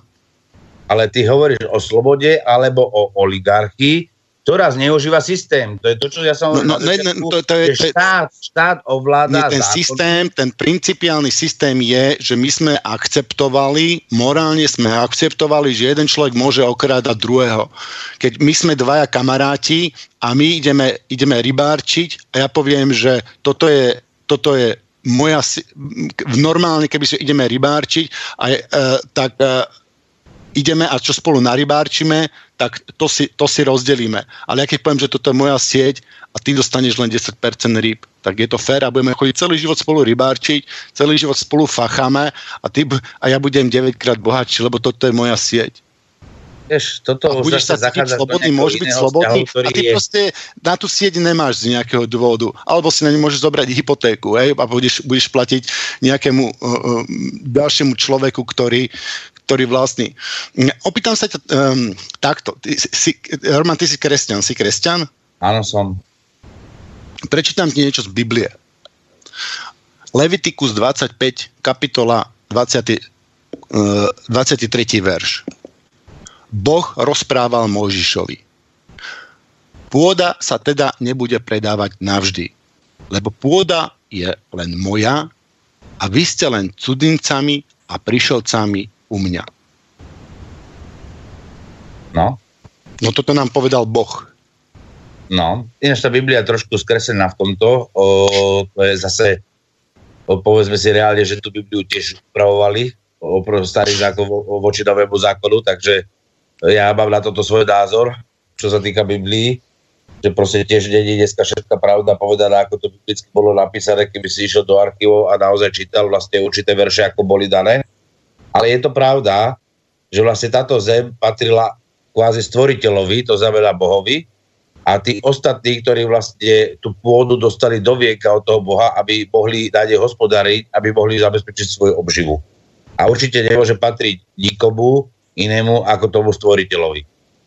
My musíme ale prejsť trošku do obdobia súčasnosti, to znamená, dnes e, máme nejaký spoločenský život, kde oproti tomu obdobiu žije 5, či 5 milióna, e, žije e, tu niekoľko miliónov obyvateľstva, kde naproti predchádzajúceho obdobiu žilo nejakých 100 e, tisícoch ľudí po celej Zemeguli.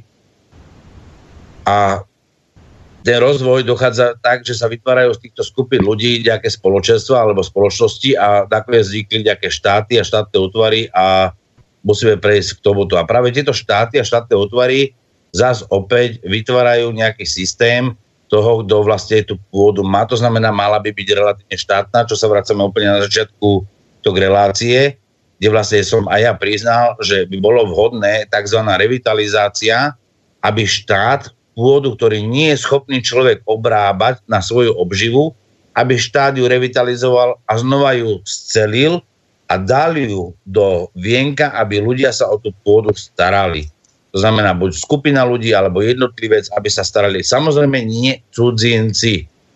Lebo cudzinec podľa môjho názoru by vytváral a vynášal ten zisk a vynášal by dokonca aj tú potravinovú o, produkciu do zahraničia a my by sme boli zrazu odkázaní nakupovať, ako to je dnes, potravinovú produkciu, ktorá je chemicky upravovaná, alebo je druhej triedy, alebo tretej triedy niekedy a my jeme dneska, dá sa takže, povedať... Takže cudzinci nie, ale pokiaľ by to boli tých 5 oligarchických eh, skupín finančných na Slovensku, tak to je v pohode. Ako tí, tí oligarchovia slovenskí, tí ti nevedia vôbec. Ešte raz, ja som povedal, že to je skupina ľudí, skupina ľudí, teraz keď ty to všetko bereš ako oligarchov, ja to neberem ako oligarchov, ale ja to berem ako bežných ľudí, morálnych, ktorí pracujú na pôde. Nie tých ľudí, ktorých teraz bavíme sa, že tu vytvoril tento systém, ktorý privatizovali a okradli vlastne celé spoločenstvo len vďaka politikom, že ju to no, umožnili. Dobre, ale tie, tie oligarchické skupiny skupili, skupovávajú pôdu, hej? A oni skupujú pôdu. Povedzme, že ty bývaš, bývaš niekde na vidieku, tam je pôda ale tá skupina ju skúpila a ty na tej pôde pracováš. Ty tú pôdu obrábáš, ty tam žiješ, tam sú tie zvieratka, ktorým ty máš možno dokonca osobný vzťah, ale ty tú pôdu nevlastníš, lebo ten oligarcha vlastní tú pôdu, ten novodobý feudál vlastní tú pôdu a ty mu budeš platiť, koľko sa on rozhodne za za vhodné, alebo on ti respektíve bude platiť. Čiže on ti bude platiť tú minimálku a ty sa tam budeš, e, budeš, budeš naďalej e, trápiť a prečo by v tom zvele... Tak odchádzaš do toho, že stále ty si teraz, aký by si bol zaujatý nejaké oligarchické skupiny. Aké by bolo na mne tie oligarchické skupiny už dneska nie sú, je to reprivatizované, zoberajú to pekne do štátneho no, to, to, Dobre, ale Roman, ja sledujem trend, odkiaľ kam to ide. Hej, čiže ja si natiahnem nejakú, ja, žijem tu nejakých 43 rokov a ja si natiahnem nejakú líniu, čo vidím, čo sledujem, odkiaľ kam sa spoločnosť pohybuje a ja tu vidím taký trend, že od toho 89. keď bol ten náš štát najbohatší, odvtedy sa toto všetko začalo rozpredávať z toho presvedčenia, že budeme tu mať pánov Jupy, prečo by sme mali byť slobodní a začneme tú pôdu našich predkov predávať spod nášho zadku a tým sa vlastne dostáva do otroctva. To tak a toto nie, je trend, ktorý práve... trvá dneska a volá sa to privatizácia. To tak nie je, lebo práve v tom období došlo k reštitúciám, nie privatizáciám, to je rozdiel, lebo reštitúcia je vlastne návrat majetku tomu, komu patril. Lebo to, že my sme vrátili cirkvi majetok, ktorý je nepatril už za Rakúsko-Uhorská, toto rakúsky uhorský cisár im zobral pôdu a my sme im vrátili tú pôdu. A, to, a Maria Terezia im ju dala. To zase není pravda. Maria Terezia dala ľuďom pôdu. Zrušila no, nevoľníctvo. Áno. A, a, a, Jozef a, a, a my sme, a my sme vrátili... To zase nie je pravda. Čo nie je pravda? Že by im brali pôdu. Práve sa zrušilo nevoľníctvo a ľuďom sa dala no, akože, vlastne boli Rakúsko, ja neviem, či to bola Maria Terezia alebo iný cisár, toto, toto by som nehal na historiko, ale pokiaľ viem, tak tu, tu pôdu im uh, rakúsko-uhorský cisár odňal vlastne uh, Vatikánu a stala sa z ním kvázi štátna, štátna pôda. A tak to bolo ešte, tak to bolo aj za, za prvej republiky. A tak e, neviem, kto bol vlastníkom. Počka, nepoďme si teraz ešte prvú republiku, lebo tam sme my mali uhorský zákon a oni mali ešte ABGP. No ale ešte, už za Rakúsko-Uhorská tá pôda bola v, um, odňatá církvi a my sme ju po 89. církvi dali tretinu, tretinu krajiny. Nie, my sme reštitučných no. nárokoch vracali pôdu pôvodným vlastníkom. Teraz neváme sa, že no, to pôvodným vlastníkom, však uh, na tej cirkevnej pôde, prečo by tú pôdu mali vlastniť uh, tí cirkevníci, keď tú pôdu má, môže vlastniť Vatikán?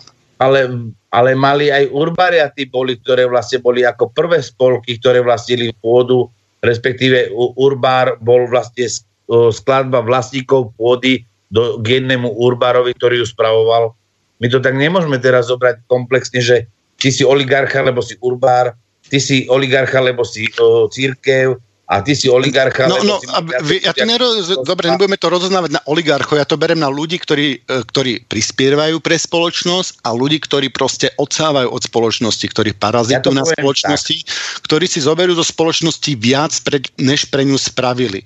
A opakujem, ja vlastníctvo není ja práca. Tibor, to, že ja, ja vlastním niečo, tak tým pre spoločnosť nič nespravím. Tibor, ja sa ťa veľmi jednoducho spýtam. Dojde za tvo, tebou tvoj bratranec a daruje ti auto. Vrátiš mu ho? Že ho nechceš? On ti ho daruje. No tak e, samozrejme, že keď sa budú rozdávať auta, tak, e, tak si doberiem to auto, ako keď ho budem potrebovať. Hej, ja Dobre, takže sme pri aute, takže, takže by som si ho nezobral. OK. Tvoj strýko, o, kedy si dostal dve záhrady a povedal si, že už dnes je starší a stačí mu jeden a on ti ju daruje, aby si si mohol ty, Robka, na svojej záhrade, že či nechceš. Samozrejme, ak by si mal teda pocit, že chceš robiť na záhradke a si mať svoje rajčíky krásne červené, domáce, budeš, zoberieš si tú záhradku, aby si ju, sa o ňu staral, alebo nezober? No, no, no samozrejme, ale že my tu hovoríme o tom človeku, ktorý pracuje na tej záhradke, ale niektorý ju vlastní, veď to sú dve odlišné osoby. Tá, to, to, ten, tam môže pracovať Tibor, ten človek na tej záhradke štát, a tú záhradku vlastní Tibor. austrálsky investičný fond a ten človek nikdy na Slovensku ani nevedel, ani, ani Tibor, ho nevedel nájsť ja prstom daruje, na mapec. Keď ti daruje tvoj strýko tú pôdu, tak ty ju vlastníš, lebo to je dar, ktorý si prijal. To si musíš uvedomiť. Buď chceš zmeniť systém, alebo chceme sa rozprávať o niečom, čo je veľmi šedé, že teraz ja to nechcem a potom to musíš aj a priori odmietnúť, že to znamená, ja nepríjmam dary od druhých, lebo ja si musím na ne sám dovážiť finančné prostriedky, aby som si ich mohol kúpiť. Alebo povedať, že ja nechcem záhradu, ja nechcem nikdy rajčiny, no nech to vlastní štát a čo ten štát s tou záhradkou bude ne, robiť? Pozri sa, ja ti poviem, ja, nepotrebujem vlastniť tú záhradu, nebude stačiť, keď budem mať priestor, kde si tie rastliny môžem, môžem vlastniť. Mne, mne stačí tá pôda užívať. A ja sa uspokojem s užívateľským právom, lebo, lebo užívateľské právo mi úplne k životu stačí. A viem, že ak to užívam a že keď budem mať deti a oni tam budú žiť ďalej a budú pestovať rajčinky naďalej, tak budú mať to užívateľské právo naďalej. Ja nepotrebujem tú pôdu vlastniť, lebo ja nepotrebujem parazitovať na niekom inom a ja nepotrebujem povedať, že, že, že tá pôda vykolikovaná pod tvojim zadkom, kamarát, je moja a ty mi budeš platiť teraz do konca života výpalné. Toto ja potreb, proste nepotrebujem, lebo rentierstvo z princípu považujem za nemorálne. Lebo ale ten, Tibor, ten človek pri, pre spoločnosť neprispieva, ale ten človek zo spoločnosti odsáva sám tak konáš, sám tak rozprávaš asi veľmi protirečí. Ja, ja konám, myslíš, že ja, ja snad na niekom parazitujem? Ja Nie, vlastne teraz si povedal, že chceš užívať kapitál, chceš užívať ja vlastne o môj, môj osobný majetok. Ja nemám súkromný vlast, uh, majetok v, um, súkromný vlast, majetok ako kapitál. Lebo ja ne, nepotrebujem mať kapitál a nepotrebujem mať rentu z niekoho iného. Mne stačí to, čo si ja vytvorím sám, lebo Slovan iba na svojom se, až nie je na svojom, cudzie nežiada. Ja proste nežiadam cudzie a to nie len v zahraničnej politike, ale to je aj v rámci susedských vzťahov. Ale to je myslené, prosím ťa pekne, v rámci tejto o, poézii je to myslené to, že nežiadam to, čo nie je moje, to znamená, nežiadam to, čo je zo zahraničia. To je tak, to nie je len zo zahraničia, to je to, že ten Slovan neokradne svojho brata ale to veď, je chleba. Veď, tie, tie kniežatá, tie staré kniežatá, veď oni nevlastnili a dokonca ani nežili vo väčšom luxuse, žili rovnako ako ostatní ľudia a knieža sa ja nededilo. Ja ináč. Prečo si v Anglicku? Prečo som v Anglicku? No, Lebo som sa chcel učiť po anglicky. Prečo, si nešiel do nákubu alebo do Korejskej ľudovej republiky? Tam by si mal No, socializmus. som sa chcel naučiť to po anglicky.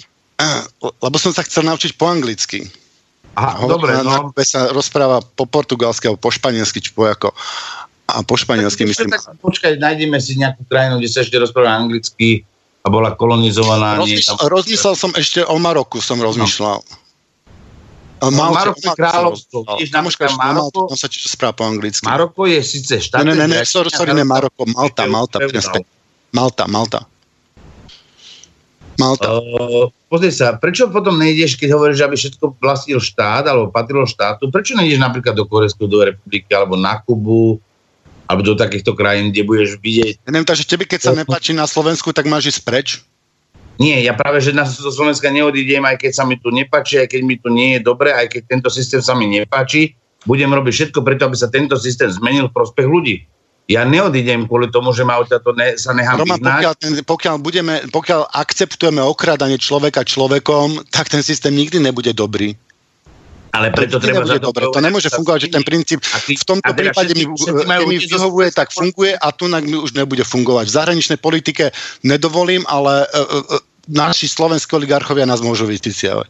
Ale zahraniční, no tak to je A ty super. si myslíš, že z Anglicka to zmeníš, alebo zo Slovenska to dokáže zmeniť? No ja to mením aj z Anglicka očividne. Mám mm, napríklad tú reláciu, alebo píšem, komunikujem s ľuďmi, rozprávam sa a tak ďalej a myslím si, že vplývam na zmenu o, systému nejakým spôsobom e, pomerným. Neviem akým a je mi to v podstate jedno. Robím to z presvedčenia a, a Všetci dobre vieme, že jediný, kto to dokáže zmeniť, potrebuje získať moc. To znamená, musíš ísť do parlamentu, aby si to mohol zmeniť. to vôbec, to vôbec Nejakým nie je pravda. to. To vôbec nie je pravda. Ja, tam- ja, ja si myslím, že my sto, ja mením morálku. Ako o, politický a ekonomický systém je iba v náväznosti za morálkou. Pokiaľ ľudia morálne odsudza okradanie e, blížneho svojho, tak ako nám hovorí Biblia, tak ako žili starí Slovania, keď začneme žiť podľa Boha a začneme žiť v, v bratstve a v rovnosti, vtedy budeme slobodní. Ale pokiaľ akceptujem, že dobre, tak ja keď mám túto továrničku, tak týchto desiatich e, e, robotníkov ja môžem oberať o ich, e, o, ich, o ich prácu a ja uznám za vodné, koľko im ja dám. A keď som trošku lepší, tak im dám viac ako ten susedný, ale, ale e, stále ja e, ich vysávam. Pokiaľ to akceptujem v tomto malom, tak potom sa mi to vráti, nejaký väčší žralok zase zožere mňa. Príde Čína a e, skúpi to tu aj s oligarchami. No, To že Pokiaľ ten princíp akceptujeme, tak musíme očakávať, že tú, tú našu zem zem našich predkov niekto kúpi. A tu sa mi natiská jedna ďalšia otázka, ty si ako právnik, je to taká morálna otázka, a skore, skore osa, taktiež aj prá, právna. Predstavme si, že tá zem, na nej žije uh, celá, celá, celá reťaz predkov a potomkov. Hej. My sme len súčasťou tej reťaze. Je tu, aby sa nám to ľahšie predstavilo, predstavme si 100 generácií dopredu a 100 generácií dozadu. A my sme jednou, jednou čiastočkou tej reťaze a máme mi právo predať tú zem našich predkov a máme na právo predať zem našich potomkov niekomu inému a uvrhnúť tak celú reťaz našich potomkov do otroctva? Je to morálne správne? Je to právne akceptovateľné? No, takto. Tam je viacej faktorov. Jedna vec je tá sloboda, ktorú chceš tú slobodu mať, to znamená, mám sa slo- môžem sa slobodne rozhodnúť a tá určitá skupina rodu v tom určitom danom čase sa slobodne môže rozhodnúť, že či teda to predá iným, inému subjektu, alebo bude na tom ďalej pracovať.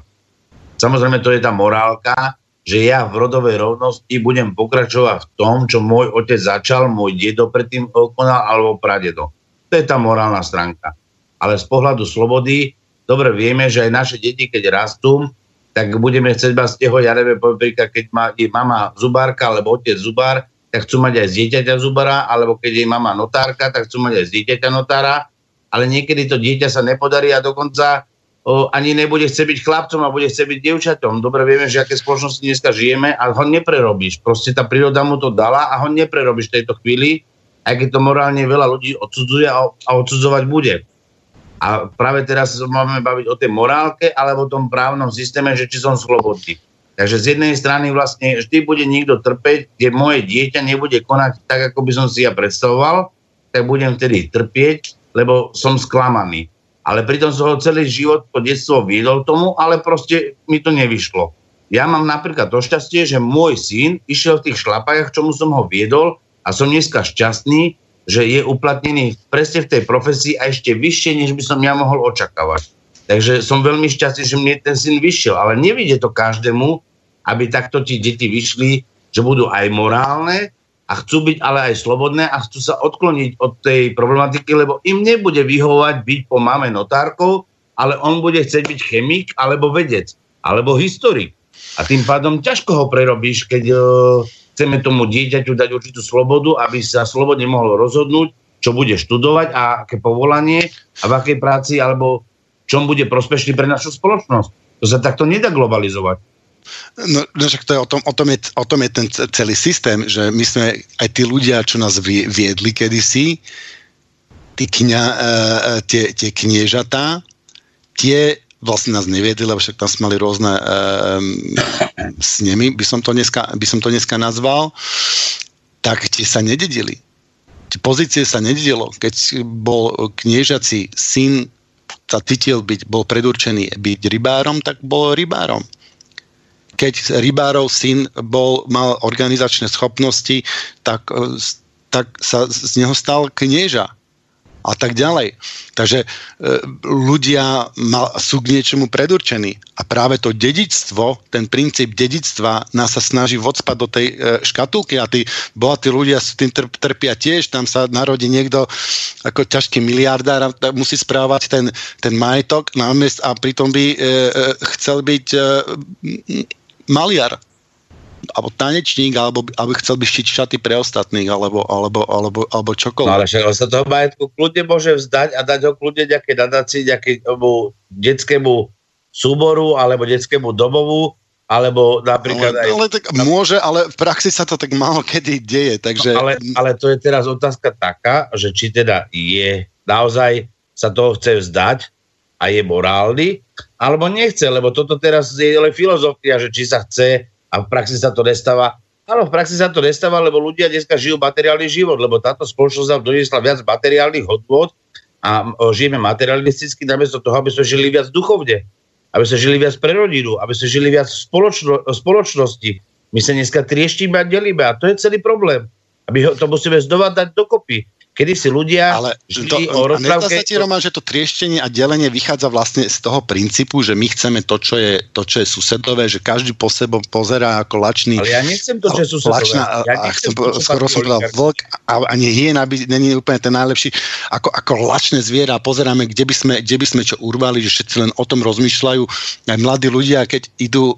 Mm, si, si hľadajú prácu, tak rozmýšľajú, že kde koľko budú zarábať. Nerozmýšľajú, čo ich baví, k čomu sú predurčení, Ivo. ako by mohli byť užitoční pre spoločnosť. Však to deformuje, deformuje a dolieha na, úplne na všetkých. Ale to je o morálke a výchove.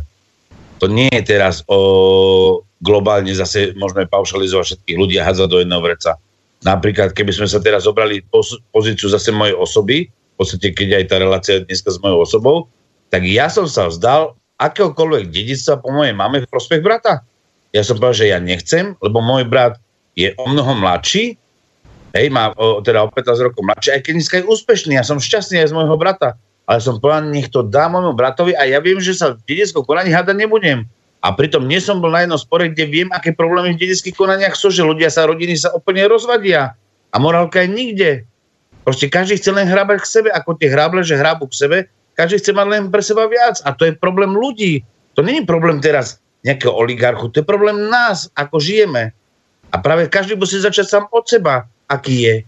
A to je to, čo hovorím. Prestaňme byť taký materialistický, lebo do hrubu si ten materiál nezobereme. Áno, chceme zabezpečiť svoje deti, aby po nás niečo zostalo, aby mohli pokračovať v niečom. Ale neznamená to, že oni budú, alebo že to naozaj chcú. Myslíme na život tak, že zabezpečíme si ako to som chcel povedať už predtým, že rozprávku o troch grošoch naužme sa šetriť, tak aby som mohol z jedného grošu jažiť, jeden groš dať svojim deťom a jeden groš vrátiť svojim rodičom. A prestaňme fungovať na tom, že nejaká reklama ohúri, nejaký obal. Tu máš peniaze a kúp si byt. Hej? A máš hypotéku. A potom zrazu zistím, že po 10-20 rokoch už nebudem vládať toľko pracovať a zrazu stratím prácu a keď budem mať ten mladý človek 25, ktorý si ten byt zadováži, zrazu zistí, že 45 bude na ulici bezdomovcom. Lebo mu to tá banka bez problémov zoberie, keď to nebude vedieť splácať. A to si nikto neuvedomuje, že najprv by som mal začať tak, že zasad strom, postav dom, tak ako to robili naši rodičia, a potom si založ rodinu. A dnes už to naozaj tak je, že naše rodiny, alebo mladé rodiny sa zakladajú o mnoho neskôršom veku. Ženy rodia dneska vo veku 25, 27, 30, 35 rokov, kedy si rodili 18, 20 rokov a tá populácia rástla a dnes práve toto obyvateľstvo starne, lebo sa nerodí toľko detí. Ale chýba je zase v systéme, v štátnom systéme, v zákonoch.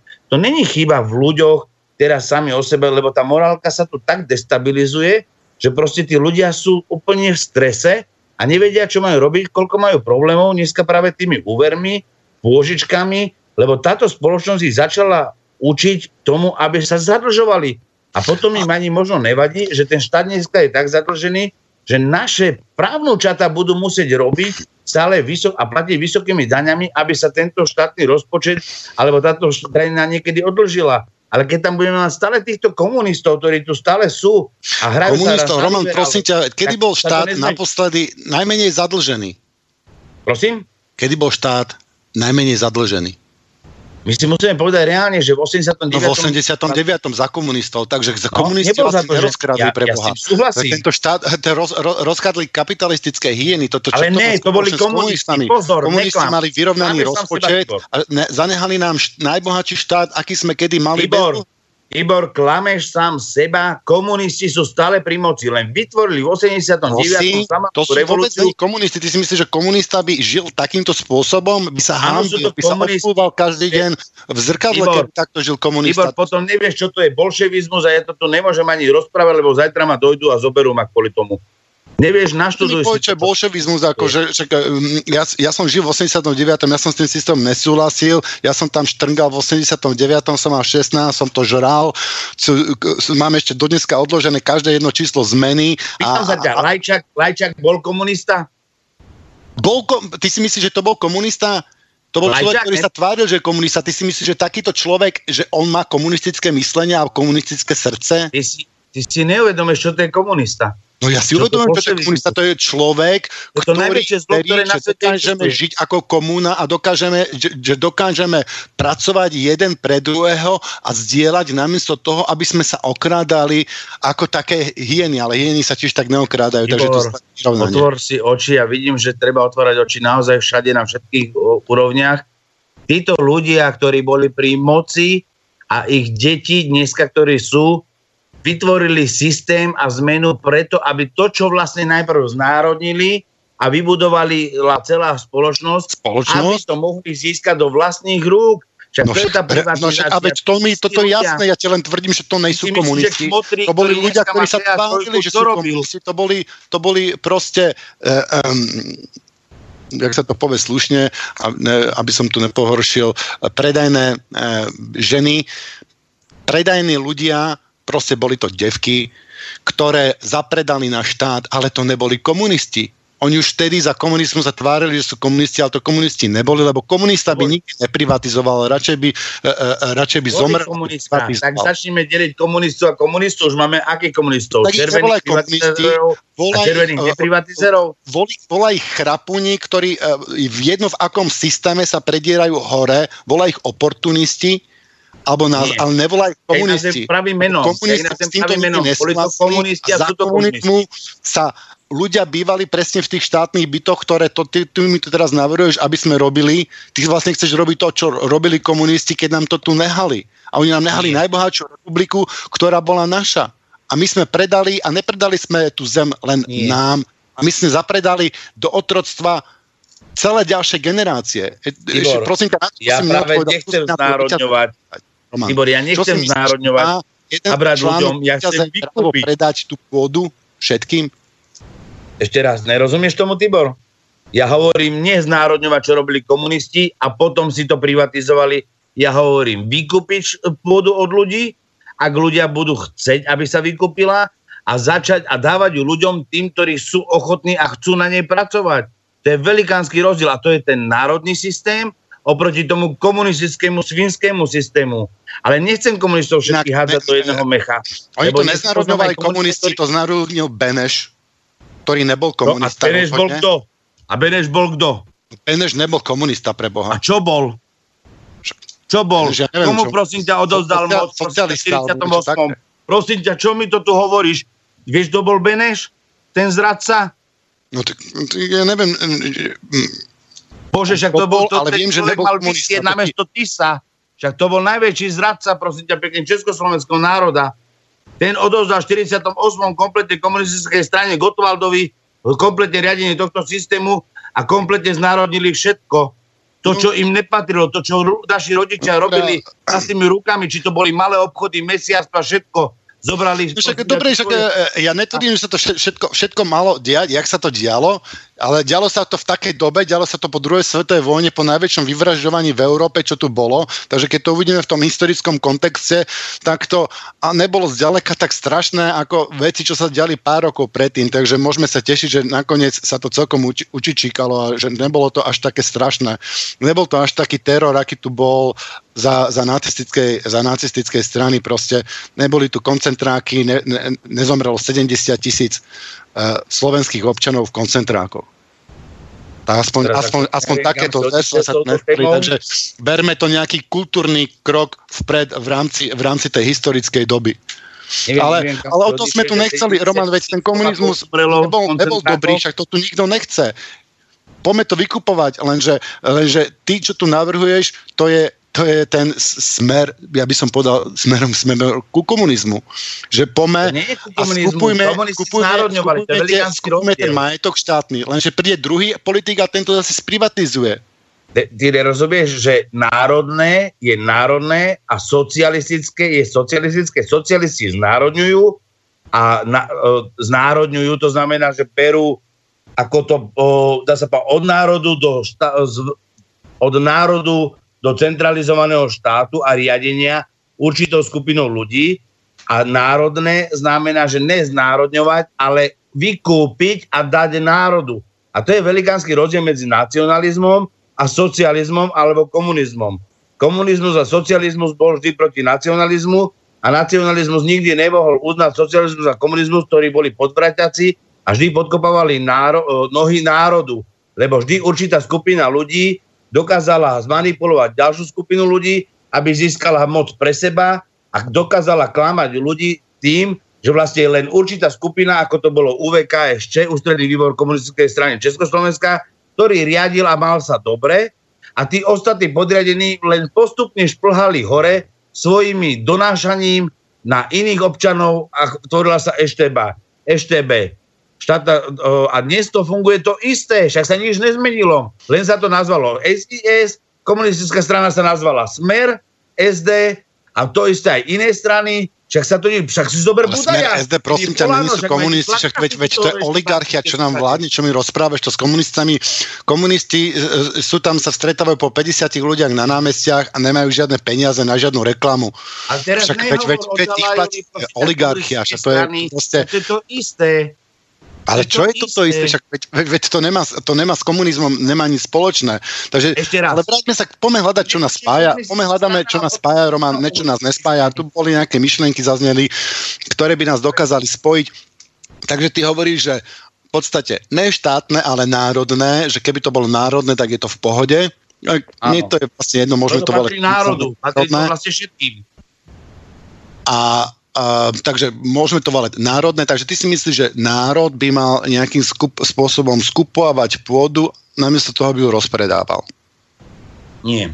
Národ, dnes berme národ, aj ty si národ, ja som národ, každý jeden občan dneska, lebo ho- žijeme skôr v občianskej spoločnosti, prechádzame dokonca už pozor, z občianskej spoločnosti na civilnú spoločnosť. Ďalšie nebezpečenstvo, čo sa tu deje a skrýva o, proti ľuďom. Ale to je na dlhú tému.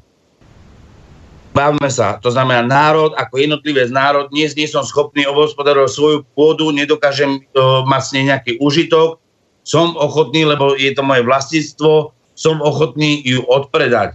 To znamená, aby som mohol nejakým spôsobom zase slu, slušne žiť a byť šťastný a žiť v láske a nemať uh, nejaké, pri, uh, nejaké starosti, tak som ochotný odpredať. Štát by mal povedať pomocnú ruku, v tomto prípade národný štát sa budeme baviť, lebo tento štát už dneska nie je národný, lebo je už dneska bruselský, tak národný štát odkúpi tú pôdu a dajú zase človeku, ktorý je tu s občanom Slovenskej republiky, to znamená je súčasťou tohto národa, ju dá, aby ju obhospodaroval. Ale nie za tým účelom, že mu ju znova predá, ale aby ju mohol užívať. To, čo si ty chcel, to užívacie povolenie. A tým pádom určitým uh, produktom, ktorý vyprodukuje a zároveň na tom bude nejakým spôsobom aj profitovať, že to dostane do nejakej obchodnej siete, kde si to môžeme my všetci kúpiť. Ten štát mu bude regulovať určitým spôsobom cenu, aby to nebolo predražené a ak by to malo dojsť tomu, že bola zlá úroda z dôvodu počasia, prírodných, katastrofických vied, to, čo sme sa hneď na začiatku bavili, to znamená prírodzo, prírodzo, prírodzené právo, takže vlastne ten štát, ktorý mu tú dotáciu, pomô, dotáciu pomôže a na budúci zase mu to napríklad vráti v, v, v hmotných rezervách, to znamená, že mu to dá v produkte, kde ten štát zase zabezpečí ochranu v čase núdzi pre svoje obyvateľstvo. My musíme odbúrať chudobu, my musíme odbúrať to, čo sa tu dneska deje na Slovensku, lebo čím ďalej viac ľudí pachá sebevraždy, pretože nie sú schopní sociálne dneska žiť a oživiť svoje rodiny. Sú zadlžení po uši, my to musíme odlžiť, my nemôžeme si toto dovoliť. Tam išli do politické strany, do parlamentu, ktoré slubovali, že zrušia exekúcie, ale proste nie sú to schopní zmeniť. Na čo sú tam? Na čo Dobre, Roman, takže uh, ty hovoríš, že to užívacie právo. Čiže ty keby si um, sa dostal, um, bolo, bolo na tebe, tak ty by si začal to ťahať z toho, že by si prestal by si predávať tú pôdu našu? Takto by sa tam som sa spýtal do súkromného do zahraničia určite nie. Nesmie sa predávať do zahraničia. Do zahraničia. Nie do zahraničia, do súkromného vlastníctva. Oligarchom, piatim... piatim uh... Žiadnym piatim oligarchom. Oligarchia by skončila tak, že by skončili tak, že by boli trestne stíhaní za to, že rozkladli túto republiku. Dobre, takže by si sa snažil dostávať e, pôdu pod kontrolu um, štátu alebo národa, alebo neviem, jak, jak si to nazval. A ľudia, stále viac a viac ľudí by žilo v nejakom systéme, kde by mali užívacie právo, kde by vlastne nevlastnili a mali by užívacie právo, ale boli by chránení pred um, rentiermi, tým, že by nemuseli už prispievať uh, bankám na, na hypotéky, ako Áno. bankám, ale proste tým vlastníkom kapitálu na hypotéky a tí ľudia by mohli začať žiť, žiť slobodne, hej? Áno. Takže tento trend by si nastolil. Áno. Znárodňovanie v podstate. To nie je znárodňovanie. No, znárodňovanie nie je takým násilným spôsobom, jak sa udialo, ale proste by sa vykupoval a kumuláciou národného majetku. To bolo národné spoločenstvo. Vyslovene ten majetok by bol národným spoločenstvom. Dobre, čiže ale, aby, dalo by sa povedať, že kumuláciou národného majetku, hej? Áno a ľudia by žili vlastne mm, mm, v tom užívateľskom práve. Tak to by to bolo vlastne s tými, uh, uh, ty si povedal, že s tou pôdou a tak ďalej, bolo by to takto aj pri iných výrobných prostriedkoch, napríklad, že by si podporoval vznik nejakých družstiev ekonomických demokracií alebo takýchto vecí, takýchto projektov? Aby... že družstva, družstva, družstva, kde sú vlastne vlastníci pôdy, ich treba podporovať, aby vznikali, ale tým, že vlastne to družstvo môžu riadiť jedine tí vlastníci tej pôdy Nikto iný. Nesmie to byť tretia no, osoba. No, také, také družstvo by mohli vlastne aj um, tí zamestnanci, ktorí tam vlastne no, riadia. To je ten to nie sú zamestnanci, to sú demokracie. Čo, čo si myslíš o tej ekonomickej demokracii? Aký máš tomuto vzťah? Táto som vlastne ľudia sa podobne osvojili aj, aj v, tej, v tej práci. Prosím? že ľudia by sa oslobodili aj, aj v, tom, eh, v tej práci, že by začali byť sami vlastníkmi tých výrobných prostriedkov, alebo že ten národ by bol vlastníkom výrobných prostriedkov a ľudia by dostávali uh, naozaj nedá sa to za okolností takto robiť, ani sa to nedá tak realizovať, lebo súkromné vlastníctvo musí byť zachované, jedine ak sa toho súkromného vlastníctva chcem vzdať na prospech iného a to je rozdiel. To znamená, že ja nemôžem... Dobre, zobrať... Štát by mohol podporovať napríklad vznik, e, e, vznik takýchto, že by vytvoril nejakú štátnu banku na podporu ekonomických, e, na podporu družstiev postavených na báze ekonomickej demokracie. Presne je to, čo nám tu chýba, že vlastne nefungujú tu štátne banky, máme tu vlastne len dve, jedna je Exim banka, ktorá funguje pri exporte a jedna Slovenská záročná rozvojová banka, ktorá je zase pod politickým vplyvom a okrada vlastne týchto malých a stredných podnikateľov. Doslovne ich okrada a kradnú to vyslovene tí vrcholoví manažery prospech tohto smeru a to mne vadí. A ja s tým už nesúhlasím a mám to úplne zuby a budem proti tomu bojovať až do smrti, pokiaľ sa to nezmení skôr, než nezomriem. Dobre, no, uh, Roman, uh, vyzerá to tak, že sa nám, uh, že musíme končiť, že sa schýluje ku koncu. Ja ti ďakujem, že si prišiel do relácie a som rád, že teda sme sa dohodli na tom užívacom práve aj na tom, že, že v, tom, v tej tvojej predstave tomu sa teším, že um, máš tam ten, ty, tie odborné odborné zväzy, aby sa k tomu vyjadrovali a tak ďalej, aby oni vlastne vytvárali tie riešenia namiesto tých uh, všeznalých politikov, ktorých, uh, ktorí vidíme ako uh, riadia našu krajinu. Ďakujem aj poslucháčom za pozornosť, ďakujem Borisovi, že nám tu pustil pesničky a teším sa s vami opäť o dva týždne. Do počutia. Ďakujem aj ja, prajem pekný večer. Táto relácia vznikla za podpory dobrovoľných príspevkov našich poslucháčov. I ty sa k ním môžeš pridať. Viac informácií nájdeš na www.slobodnyvysielac.sk Ďakujeme.